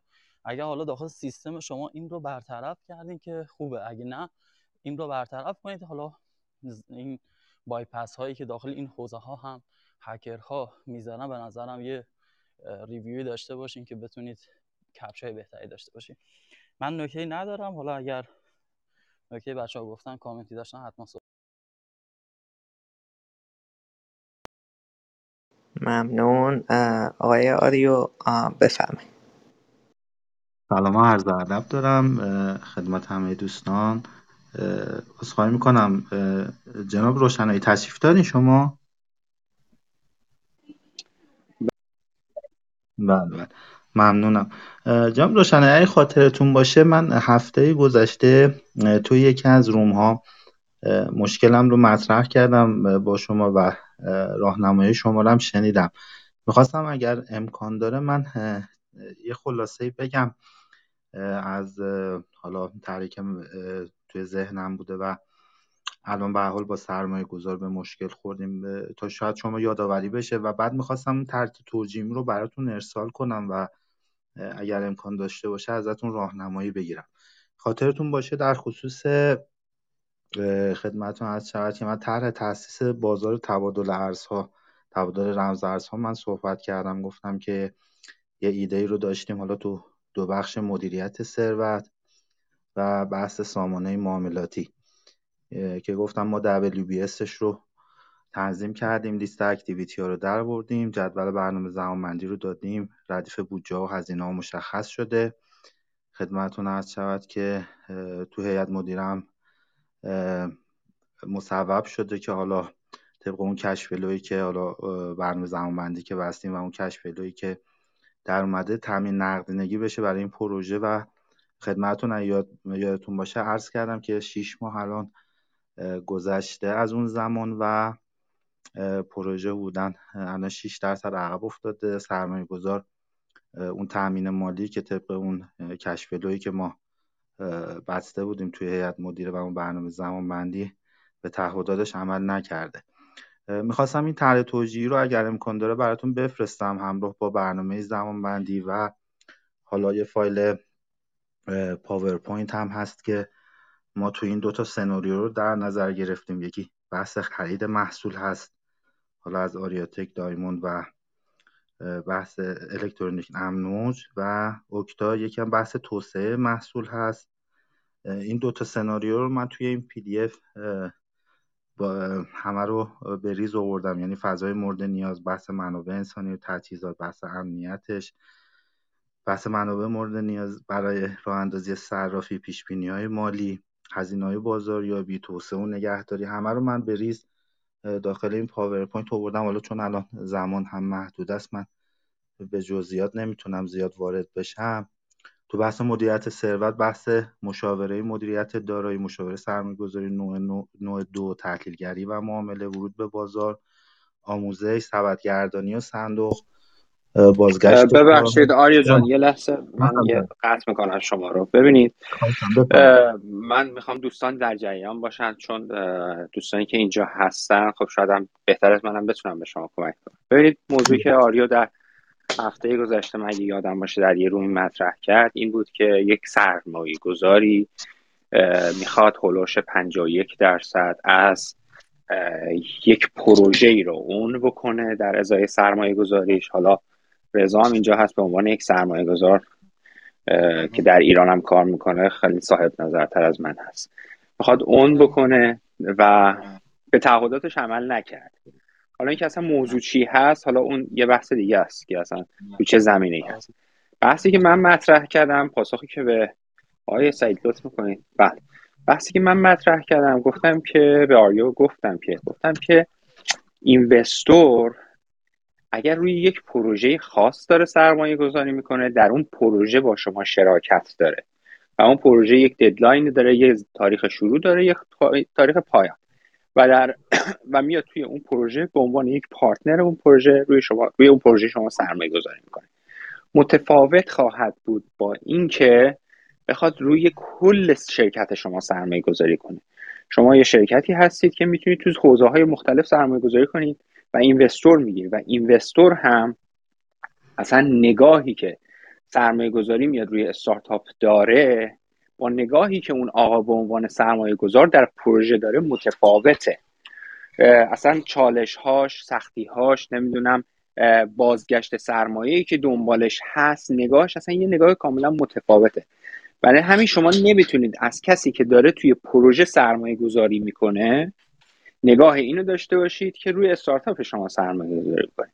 این دوتا بازی متفاوته. حالا اینکه این بیزینس مدل شما، بیزینس پلنی که حالا اصلا طرح توجیه اون دبلیو بی اس که دارید مطرح، ساختار شکست فعالیت ها در خصوص یک پروژه، اون آقای سرمایه گذار میتواند پارتنر شما برای اون پروژه باشد، میتواند کس دیگه ای باشد. ولی وقتی که سرمایه گذار در کل شرکت شما سرمایه گذاری میکنه، جزئی از شرکت شماست و پالیسی های شما، شرکت شما، همه چی همراه با اون انجام میشه، یعنی رفت آمد داره. این دوتا موضوع کاملا متفاوت. بحثی که ما هفته گذشته با آریو داشتیم این بود. حالا سوالی که دارن مطرح میکنن در این خصوص هست.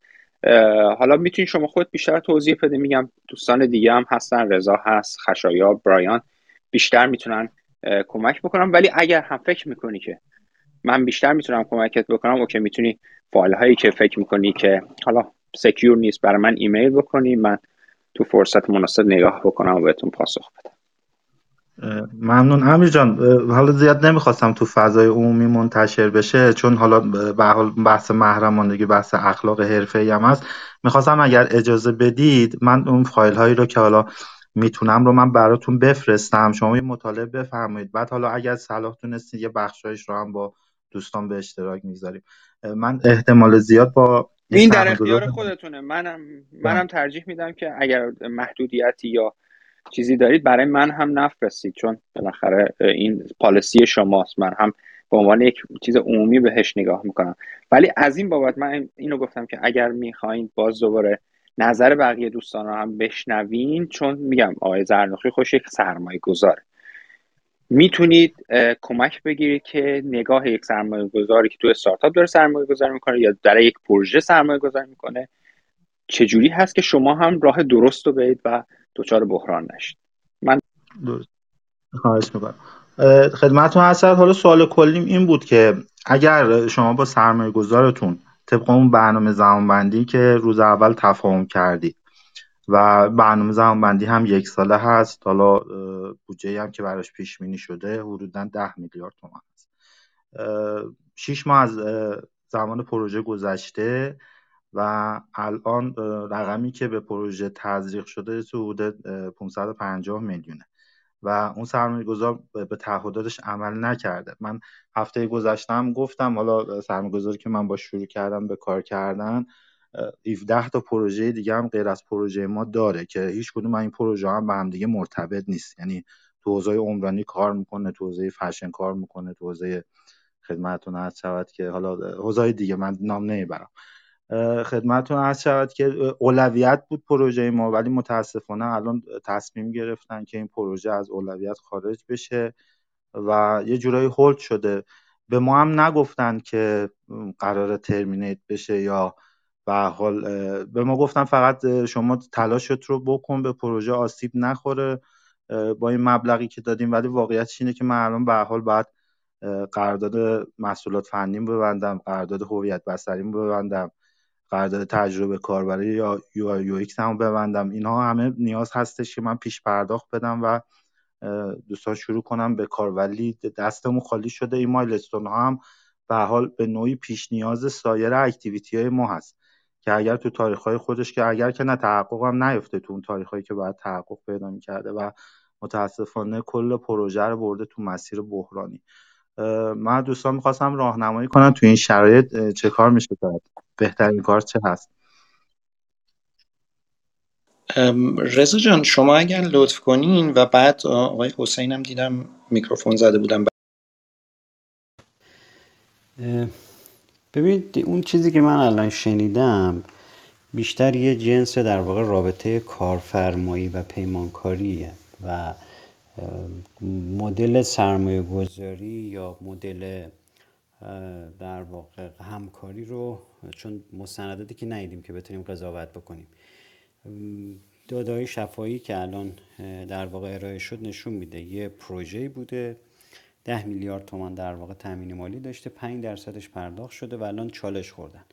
ببینید قاعدتاً اگر قرارداد سرمایه گذاری باشه، قرارداد سرمایه گذاری یه سری شاخص عملکرد داره یا همون در واقع کی پی آی که لازم هست که شما انجام بدید و متناسب با اون پرداخت بشه. اگر متناسب با اونا پیش رفته تو قرارداد و قرارداد خوب تنظیم شده باشه، جای این که خسارتی از سمت سرمایه گذار در واقع باید پرداخت بشه حتما باید توش دیده شده باشه. این یه نکته. نکته دوم این هست که بسیاری از قراردادهای سرمایه گذاری اگر اون پرداخت اولیه هم متناسب با پیش بینی که شده، فرض کنید پانزده درصد بیست درصد بوده مرحله اول، اونم محقق نشده باشه، بلافاصله در واقع قابل فسخ هست و عمدتاً هم جبران خسارت هم میشه در واقع از اون محل دریافت اولیش از سمت سرمایه گذار داشت. اینی که این قرارداد در واقع چجوری تنظیم شده و شرایط تعیین شده بابت تعهدات سرمایه گذار چقدر شفاف شده، این قابل در واقع پیگیری حقوقی است. ولی اون چیزی که در واقع به صورت کلی من شنیدم جنس قرارداد یه جنس قرارداد در واقع کارفرمایی پیمانکاری به نظر میرسه، چون شرایط اشاره میشه به پروژه و تنوع کاری که اون داره و اینکه اولویت‌ها رو جابجا کرده.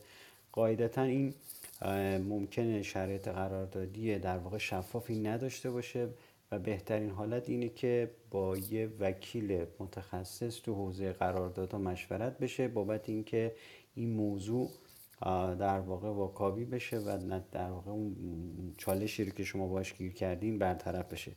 ولی در هر صورت تو همه قراردادهای سرمایه گذاری دوستانی که استارتاپ هستن باید در واقع تعهدات سرمایه گذار رو هم به لحاظ زمانی هم به لحاظ شرایط نظارت بر اون کی پی آی ها و نوع تشخیصی که در واقع تو هر مرحله هست و اینکه اگر لازم هست به صورت مشترک قضاوت بشه اون ارزیابی کی پی آی یا یه شخص در واقع بیرونی به عنوان داور، اینو به صورت کامل شفاف بکنن تا اگه به این چالش خوردن حداقل قابل پیشگیری باشه.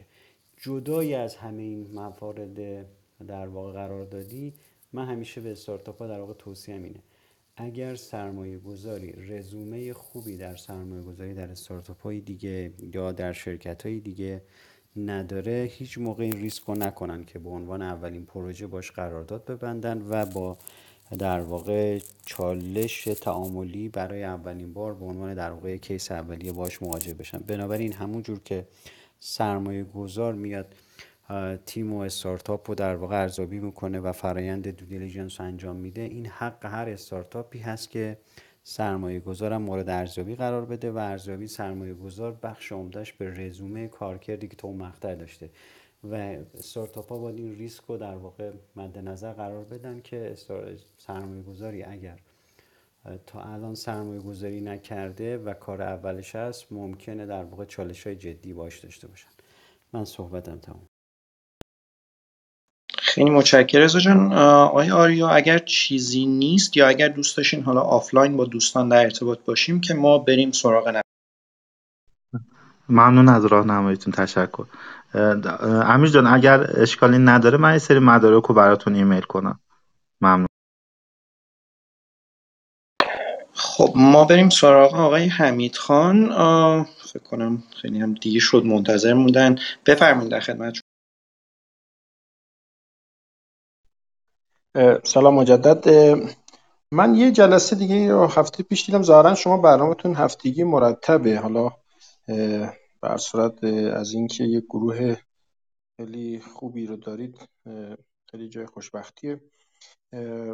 من سه تا موضوع تیتروار اشاره میکنم، حالا هر کدوم جذاب بود بر صورت با قول بنده خدا میگه دو تا نکته دارم. من اول نکته دومو میگم. یکی این که حالا ترتیبش رو یه خورده جابجا میکنه هر کدوم دوستان. یه بحثی وجود داره به صورت کلی تو ایران. ببین ما یک موضوع شرکت داری در ایران نداریم. قولی که دوستان ما میگه ما تو ایران شرکتی بالای هفتاد سال نداریم، ولی توی چیز مثلا فرانسه شرکت داریم، روژلب تولید میکنه سیصد سال عمرش.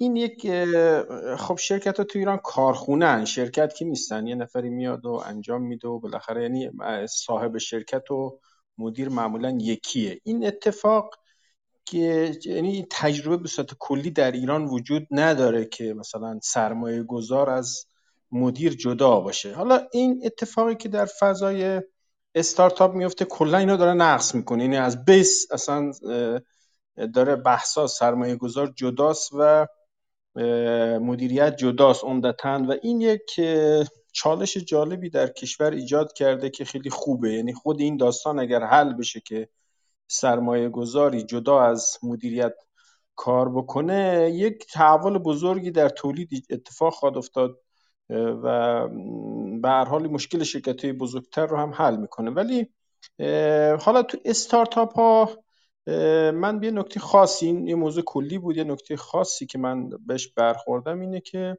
چون به مفهوم این انجمن ما هم برمیخوره، حالا ما این انجمنی رو تازه تأسیس کردیم، هنوز در نقطهش صفریم، ولی اینه که حالا استارتاپ‌ها عمدتاً داراییشون دارایی‌های نرم افزاریه و به یک چالشی برمیخورن، این که خب یه پولی میدن، حالا میخوان مطمئن بشن که خب حالا این تیم نرم افزاری یکی ول کنه بره مثلا، آیا چون همه پول در واقع چهار تا کد یه تعداد کد برنامه است، مثلا این رهاشون کنه بره، مثلا یه مشکلات ایجاد شده. من یه استارتاپ دیدم که در واقع تیم برنامه‌نویسی با هم دست به یکی کردن، ول کردن رفتن و یه زد و بندی کردن و بیچاره رو هم مثلا رو هوا گذاشتن.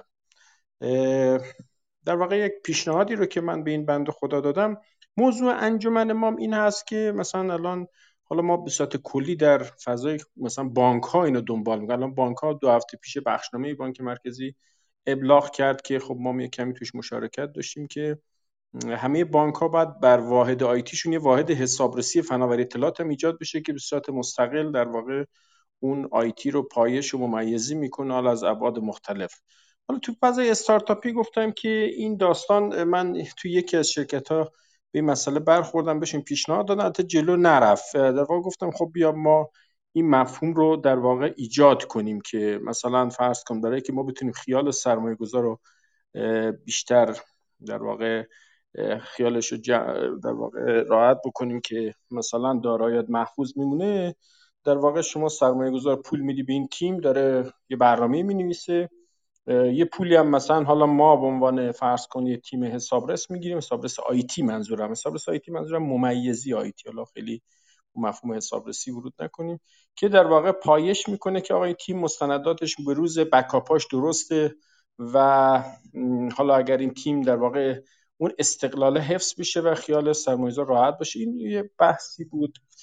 یه بحث دیگه این بود که حالا دو تا این اصلی بود، حالا دو تا موضوع کوچیک‌تر که خب یک فقط جناب حمید خان اگر لطف کنین موضوعات خلاصه بگین، چون همین موضوع رو میگم که دیگه وارد این دو تا موضوع دیگه نشم. حالا اون دو تا موضوع دیگه اگر دو تا موضوع فقط در یه دقیقه بگم که یکی این که خب فضای استارتاپی کشور متاسفانه این، حالا بحث شاید آقای زرنوخی بهتر بتونن جواب بدن، اینه که عمدتاً به هر حال کسانی که تو حوزه استارتاپ کار میکنن خب در ابعاد وسیع حواسشون نیست که تازه اگر موفق هم بشن یک سری پدیده‌هایی به اسم انحصار و یک سری شرکت‌های گنده میان اونا رو حذفشون میکنن متاسفانه. حالا این بحث کلا فضای اجتماعی استارتاپ هاست که تا اگر موفق هم بشن توی ابعاد بزرگ سری کسایی هستن که متاسفانه اون چون مثلا رقابت تو ایران ضعیفه. خب این یه بحث یه بحث دیگه هم هست که یه دونه شرکت استارتاپ، حالا من تجربه به شما بگم که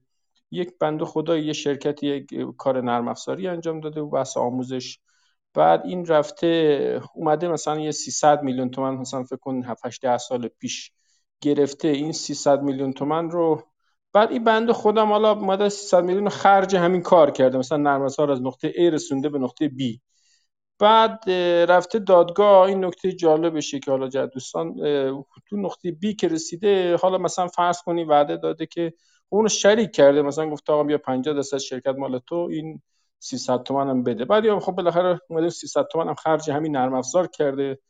بعد این رفته تو اون بالا با هم نساختن، اون بنده خود رفته دادگاه شکایت کرده، گفت آقا این سیصد تومان من مثلا چیزه، این این این نتونسته اون هدف رو محقق کنه. خلاصه عجیب بود که دادگاه حکم داده که آقا مثلا کلش این مثلا سیصد تومان رو برگردونن. این خیلی پدیده عجیبی بود که متاسفانه تو حوزه بحث وکالت ما چون که دانش ضعیفی دارن خیلی ضربه میخورن، که خب نیازمند اینه که به هر حال تو بحث حقوقیش هم به شدت تو این قرارداد دقت بشه. یعنی متشکرم از دوستان. کسی میخوان جواب بدن؟ وگرنه من میتونم چند تا نکته رو من یه نکته فقط اشاره بکنم، این که ما مشکلات قراردادهایی که کسی در واقع در اختیار کسی پول میده رو با بحث ویسی نباید همیشه قاطی بکنیم. این که مثلا یه سازمانی ممکنه یه قراردادی داشته باشه اسمش رو ویسی نذاره، ولی با یه شرایطی تسهیلاتی قرارداد در واقع میده یا که بعداً تبدیل به مشارکت بشه یا جنس مشارکت در واقع شفافی نداره، اینها به چالش حقوقی میخوره. بنابراین اینو باید متمایز کنیم از بحثای ویسی. ولی همینطور که اشاره شد به دلیل اینکه این قراردادها ابهامات زیادی داره، وقتی به مرجع در واقع قضایی هم رجوع میشه، مرجع قضایی بر اساس در واقع قانون مدنی و سوابقی که تو معاملات در واقع تسهیلاتی و بانکی بیشتر تو ایران هست قضاوت به این میکنن که یه بدهی در واقع بین طرفین ایجاد شده. این بدهی در صورتی که شرطش محقق نشده باشه با تسویه بشه، قوتاً میدن به در واقع رأی که باید این پول عودت داده بشه. اینها چون قراردادهای شفاف سرمایه گذاری با روش قبول ریسک که در قرارداد ونچر کپیتال هست توش تنظیم نشده، قاعدتاً مرجع قضایی هم نباید انتظار داشته باشیم که اینا رو شفاف ببینه. بنابراین باز توصیه این هست که بلفرض وجود یه همچین توافقاتی از وکلای حرفه‌ای برای تنظیم این استفاده بشه که ماهیت ریسک پذیری این نوع سرمایه گذاری درش دیده بشه، که بعداً اگر هم به اختلافی میخورن محل در واقع اختلاف در رابطه با عودت اصل پول نباشه، در رابطه با اینکه چه جرایمی بهش داده میشه و چه کسی تعهداتش انجام نشه وارد در واقع این نوع قضاوت ها بشه. من صحبتم تا. خیلی متشکرم از دوستان. اگر کسی خواستن نکته بگن، وگرنه منم میتونم چند تا.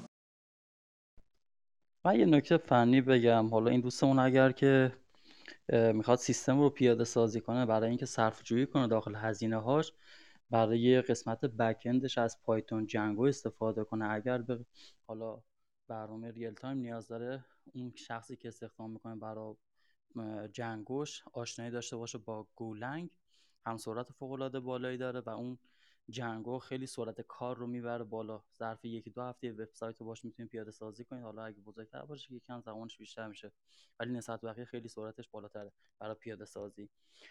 برای بخش فرانت اندش میتونن یک ریاکت کار استخدام کنن. حالا اگر که میخوان اپلیکیشن اندروید و آی او اس داشته باشن و بیلتین حالا بودنش و نبودنش مهم نیست، میتونن از همون ریاکت کار و حالا ریاکت نیتیو هم بلد باشه، یعنی این دوتا تخصص رو اون ریاکت کار بلد باشه. اگر که نمیخوان بیلتین کار کنن، خب اینجا میشه دو نفر استخدامی. اگر نمیخوان بیلتین کار کنن اندروید آی او اس رو، به جای اینکه اندروید و آی اس جدا استخدام کنن، از فلاتر کار استفاده کنن که هزینهشون خیلی کم میشه. یک نفر دو تا خروجی رو حالا با اون فلاتر میگیره و حالا یک نفرم که حالا یو آی یو ایکس کار میخوان که این که بحث شداست. بر اون مبحثی که حالا گفتن که دوستمون اشاره کردم که برنامه‌نویس‌ها رفتن، اگه همچین مشکل میخوایم براتون پیش نیاد، برنامه‌نویساتون حالا این سه چهار نفر یا هر چند نفری که هستن داکیومنت نویسی حتما داشته باشن رو کدها. حالا اگه خودتون میتونین چک کنین که چه عالی، اگر که نه یک مدیر حالا سی تی او میتونین بیارین که آشنایی داشته، حالا زیاد حرفه‌ای هم نمیخواد باشه، چون مدیر فقط یه تخصصای اینا رو بلده و میدونه چیکار میکنه و بهشون میگه حالا این بهتره که اینجا استفاده کنین. یک مدیر سی تی او بزنین بالا دستشون که حالا این موارد براتون پیش نیاد، ولی خب با همین دو یا سه نفر هم میتونید کل پروژه رو پیاده سازی کنید و خیلی از اون هزینه های بخش فنی جلوگیری کنید. خیلی متشکرم پیمان جان. من یه دغدغه کلی هم که اگر لطفاً میکرو ها مرسی، یکی که ایشون فرمودن چرا ما اصلا کمپانیایی بیشتر از هفتاد سال و اینا نداریم، من یه کتابی هست واقعا به همه دوستام هم پیشنهاد میکنم، به نظرم هر ایرانی واقعا این کتاب خوبه بخونه، به نام ایران جامعه کوتاه مدت از آقای همایون کاتوزیان، که ایشون خیلی به تفصیل و خوب توضیح میدن که چرا انباشت سرمایه تو ایران شکل نمیگیره، چرا مالکیت ها بیشتر به صورت امتیاز هست تا حق و چقدر راحت در ایران از بین میره. خیلی خوبه این ریشه یابی‌ها رو واقعا بخونیم، واقعا پیشنهاد میکنم این کتاب رو تهیه بکنید، ایران هم هست، ترجمهش اوکیه ولی به هر حال خوبه خوندنش. یکی همین که کلا هم اکوسیستم استارتاپ ایران اکوسیستم جوونیه به نسبت و سنی نداره نسبت به سیلیکون ولی، یکم باید صبور باشیم، شرایط جامعه هم هست دیگه، این مشکل استارتاپ هم هست، تیم میچینن تا بیا تیم شکل بگیره، یکیشون پذیرش میگیره میره خارج، به هر حال اینا دغدغه‌های جدیه و چه بکنیم دیگه این هست. بریم سراغ آقای سعید.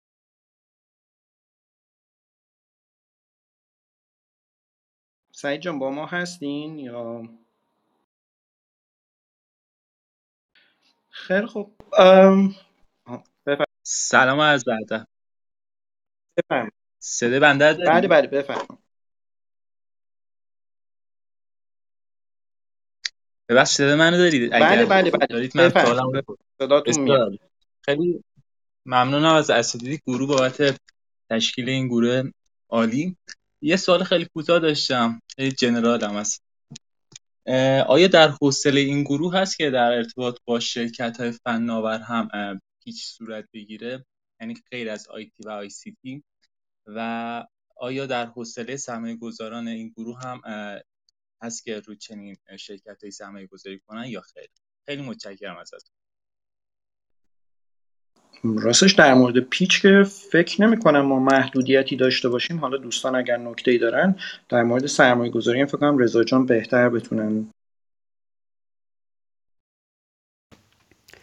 ببینید این کلا این رومایی که تشکیل میدیم زیل در واقع عنوان استارتاپ منتورز و گفتگو در باره اکوسیستم استارتاپی، همه دوستان اشاره میکنن این گروه بیشتر یه گروه مشورتیه که دوستان میان در واقع و دانش و تجربهشون رو به اشتراک میذارن و هیچ در واقع موضوعی با ساختار تامین سرمایه یا منتورشیپی رسمی اینا صورت نمیپذیره. بنابراین در رابطه با اینکه آیا سرمایه گذاری اینجا انجام میشه یا سرمایه گذار برشون در واقع این موضوع قابل توجه هست، میخوام اشاره بکنم که تو این گروه موضوع فقط موضوع مشورتی هست و هیچ در واقع توصیه‌ای یا در واقع تأکیدی یا قضاوتی مبنی بر سرمایه‌گذاری تو پروژه انجام نمیشه. ولی اگر در واقع باز دوستان پروژه خوبی باشه میتونن تو گروه بذارن، ممکنه به سرمایه‌گذار مناسب در واقع تو گروه تلگرامی متصل بشه. در رابطه با موضوعات در واقع غیراتی هم ما محدودیتی تا الان نبوده، منتها فرمت در واقع ارائهش با با همین فرمت های پیشتکی که هست و چارچوب کلی اونها باید رعایت بشه و دوستانی که حاضر میشن پاسخگوی در واقع اون ارائه خودشون باشن و کیفیت در واقع ارائه داشته باشن، فکر کنم مشکلی نباشه. صحب... خیلی متشکرم. خیلی ممنون از لطفتون. بله، من پاسخ عالی در واقع گرفتم و امیدوارم که بتونیم یه روزی ارائه بدیم. خواهش میکنم. اگر میگم پیچتون آماده شد یا مطلبی بود، میتونید با هر کدوم از مادریتورها که صحبت بکنین، میتونیم هماهنگیاشو انجام بدیم. خیلی متشکرم. خیلی متشکرم. خیلی خوب، من یه سلامیم، سلام و خداحافظی فکر کنم دیگه شاید انجام بشه همزمان به شما داشته باشم. و اگر دوستان به ترتیب از کتایون جان صحبتی دارم بفرمایید که دیگه روم رو یواش یواش ببریم. مرسی، خیلی ممنونم. یه چیز یاد گرفتیم اینجا، امیدوارم که مثلا در حوزه اصلی صحبتی که داشتیم برای پروداکت مارکت فیت، دوستانی که میخوان شروع بکنن، راه بندازن، برن جلو. به شایان هم سلام میکنم، کاشکی اول صحبتهای شایان رو میشنیدیم البته. و این نکته خیلی نکته مهمیه که ما یادمون باشه که این چهار فیتی که برای راه اندازی کسب و کار لازمه، از فاندر مارکت فیت، پرابلم سولوشن فیت، بعدش آیدیا مارکت فیت و در نهایت پروداکت مارکت فیت، رو اگر به خوبی و به درستی قدم به قدم رعایت کنیم و پیش بریم، میتونیم انتظار داشته باشیم که کسب و کارهای خوبی رو پیش بگیریم. اگر اگر جایی باید رهاش کنیم، میفهمیم که رها باید بکنیم یا پیوت لازم داریم، ما اگرم میریم جلوتر با قدم‌های محکم‌تر میریم. امیدوارم که واقعا این رو حواسمون بهش باشه و خوب به کار ببریمش. مرسی. من متشکرم. رضا جان شما بعدم شما. ممنون از همگی که وقت گذاشتین، چه دوستانی که ایران هستن چه خارج از ایران. مثل هر شب بحث امشبم خیلی خوب بود و برای منم یادگیری داشت و امیدوارم که با ادامه همین گفتگو و حضور فعال دوستانی که واقعا دارن توی اکوسیستم کار میکنن بتونیم یه هم افزایی داشته باشیم و تبادل نظر بکنیم. از همگی ممنون، وقتتون بخیر. متشکرم. سلام دوستان. آره ببخشید من سرم شلوغ بوده، استارتاپ و دلیوری های جدید میدونید چقدر آدم مشغول میکنه. برصف فکر میکنم این ساعت هم ساعت روز و ساعت بهتری باشه برای اینکه بتونیم بیایم. حالا کاترین جون راجع به پروداکت مارکت فیت و اینا صحبت کردن، من داشتم فکر میکردم، من دو سه روز پیش با یه استارتاپ فاوندری اینجا تو آمریکا حرف میزدم، گفتش که ما دو سه تا ورژن دادیم و موفق نشدیم و چون میگن فیل فست دیگه دارم فکر میکنم که شاتدان کنم بره. و من داشتم فکر میکردم که این داستان فیل فست و اگر کار نکرد سریع بذارین کنار برید سراغ بعدی لزوما همه جا هم کار نمیکنه. مثلا تو بعضی حوزه ها مثل سلامت، مثل آموزش طول میکشه تا آدم این مارکت فیت رو پیدا بکنه یا حتی پیوتش رو انجام بده. تیلم یه حرف خیلی جالبی داره، میگه این فیل فست خیلی به قول معروف اورریت شده، خیلی زیادی مردم بهش اهمیت میدن، خیلی از شکست‌ها رو از قبل میشه دید و لزوما هم اگه دو سه تا تلاش اول به نتیجه نرسید نباید زود بگید خیلی خوب قراره که ما سریع شکست رو بپذیریم بریم سراغ کار بعدی. حالا اینم یه موضوعی که شاید بتونیم یه بار راجبش یه اتاق بذاریم، فکر کنم بد نباشه درش صحبت کنیم. خیلی خیلی متشکرم شایان جان. بعد بعد این واقعا درسته، این یه مثلا یه لبه پشت بوم از این ور اون ور افتادن که آدم تا چقدر تلاش بکنه، چقدر این کور ولیوش رو ادامه بده یا اینکه یه فیچرهای خیلی بیخودی اضافه بکنه و همینطور یه پروداکتی که قرار نیست بگیره رو ادامه بده. بحثای خیلی جالبه، من فکر کنم واقعا همینجور که میگی میشه بازم یه روم راجبش گذاشت. خیلی متشکرم از همگی، کلی منتظر موندین و وقت گذاشتین، ما هم کلی از شما یاد گرفتیم. از بچه‌هایی که پرزنت کردن هم وحید جان و مهران جان ممنون و تا هفته دیگه روز و شبتون خوش باشه. خداحافظ شما.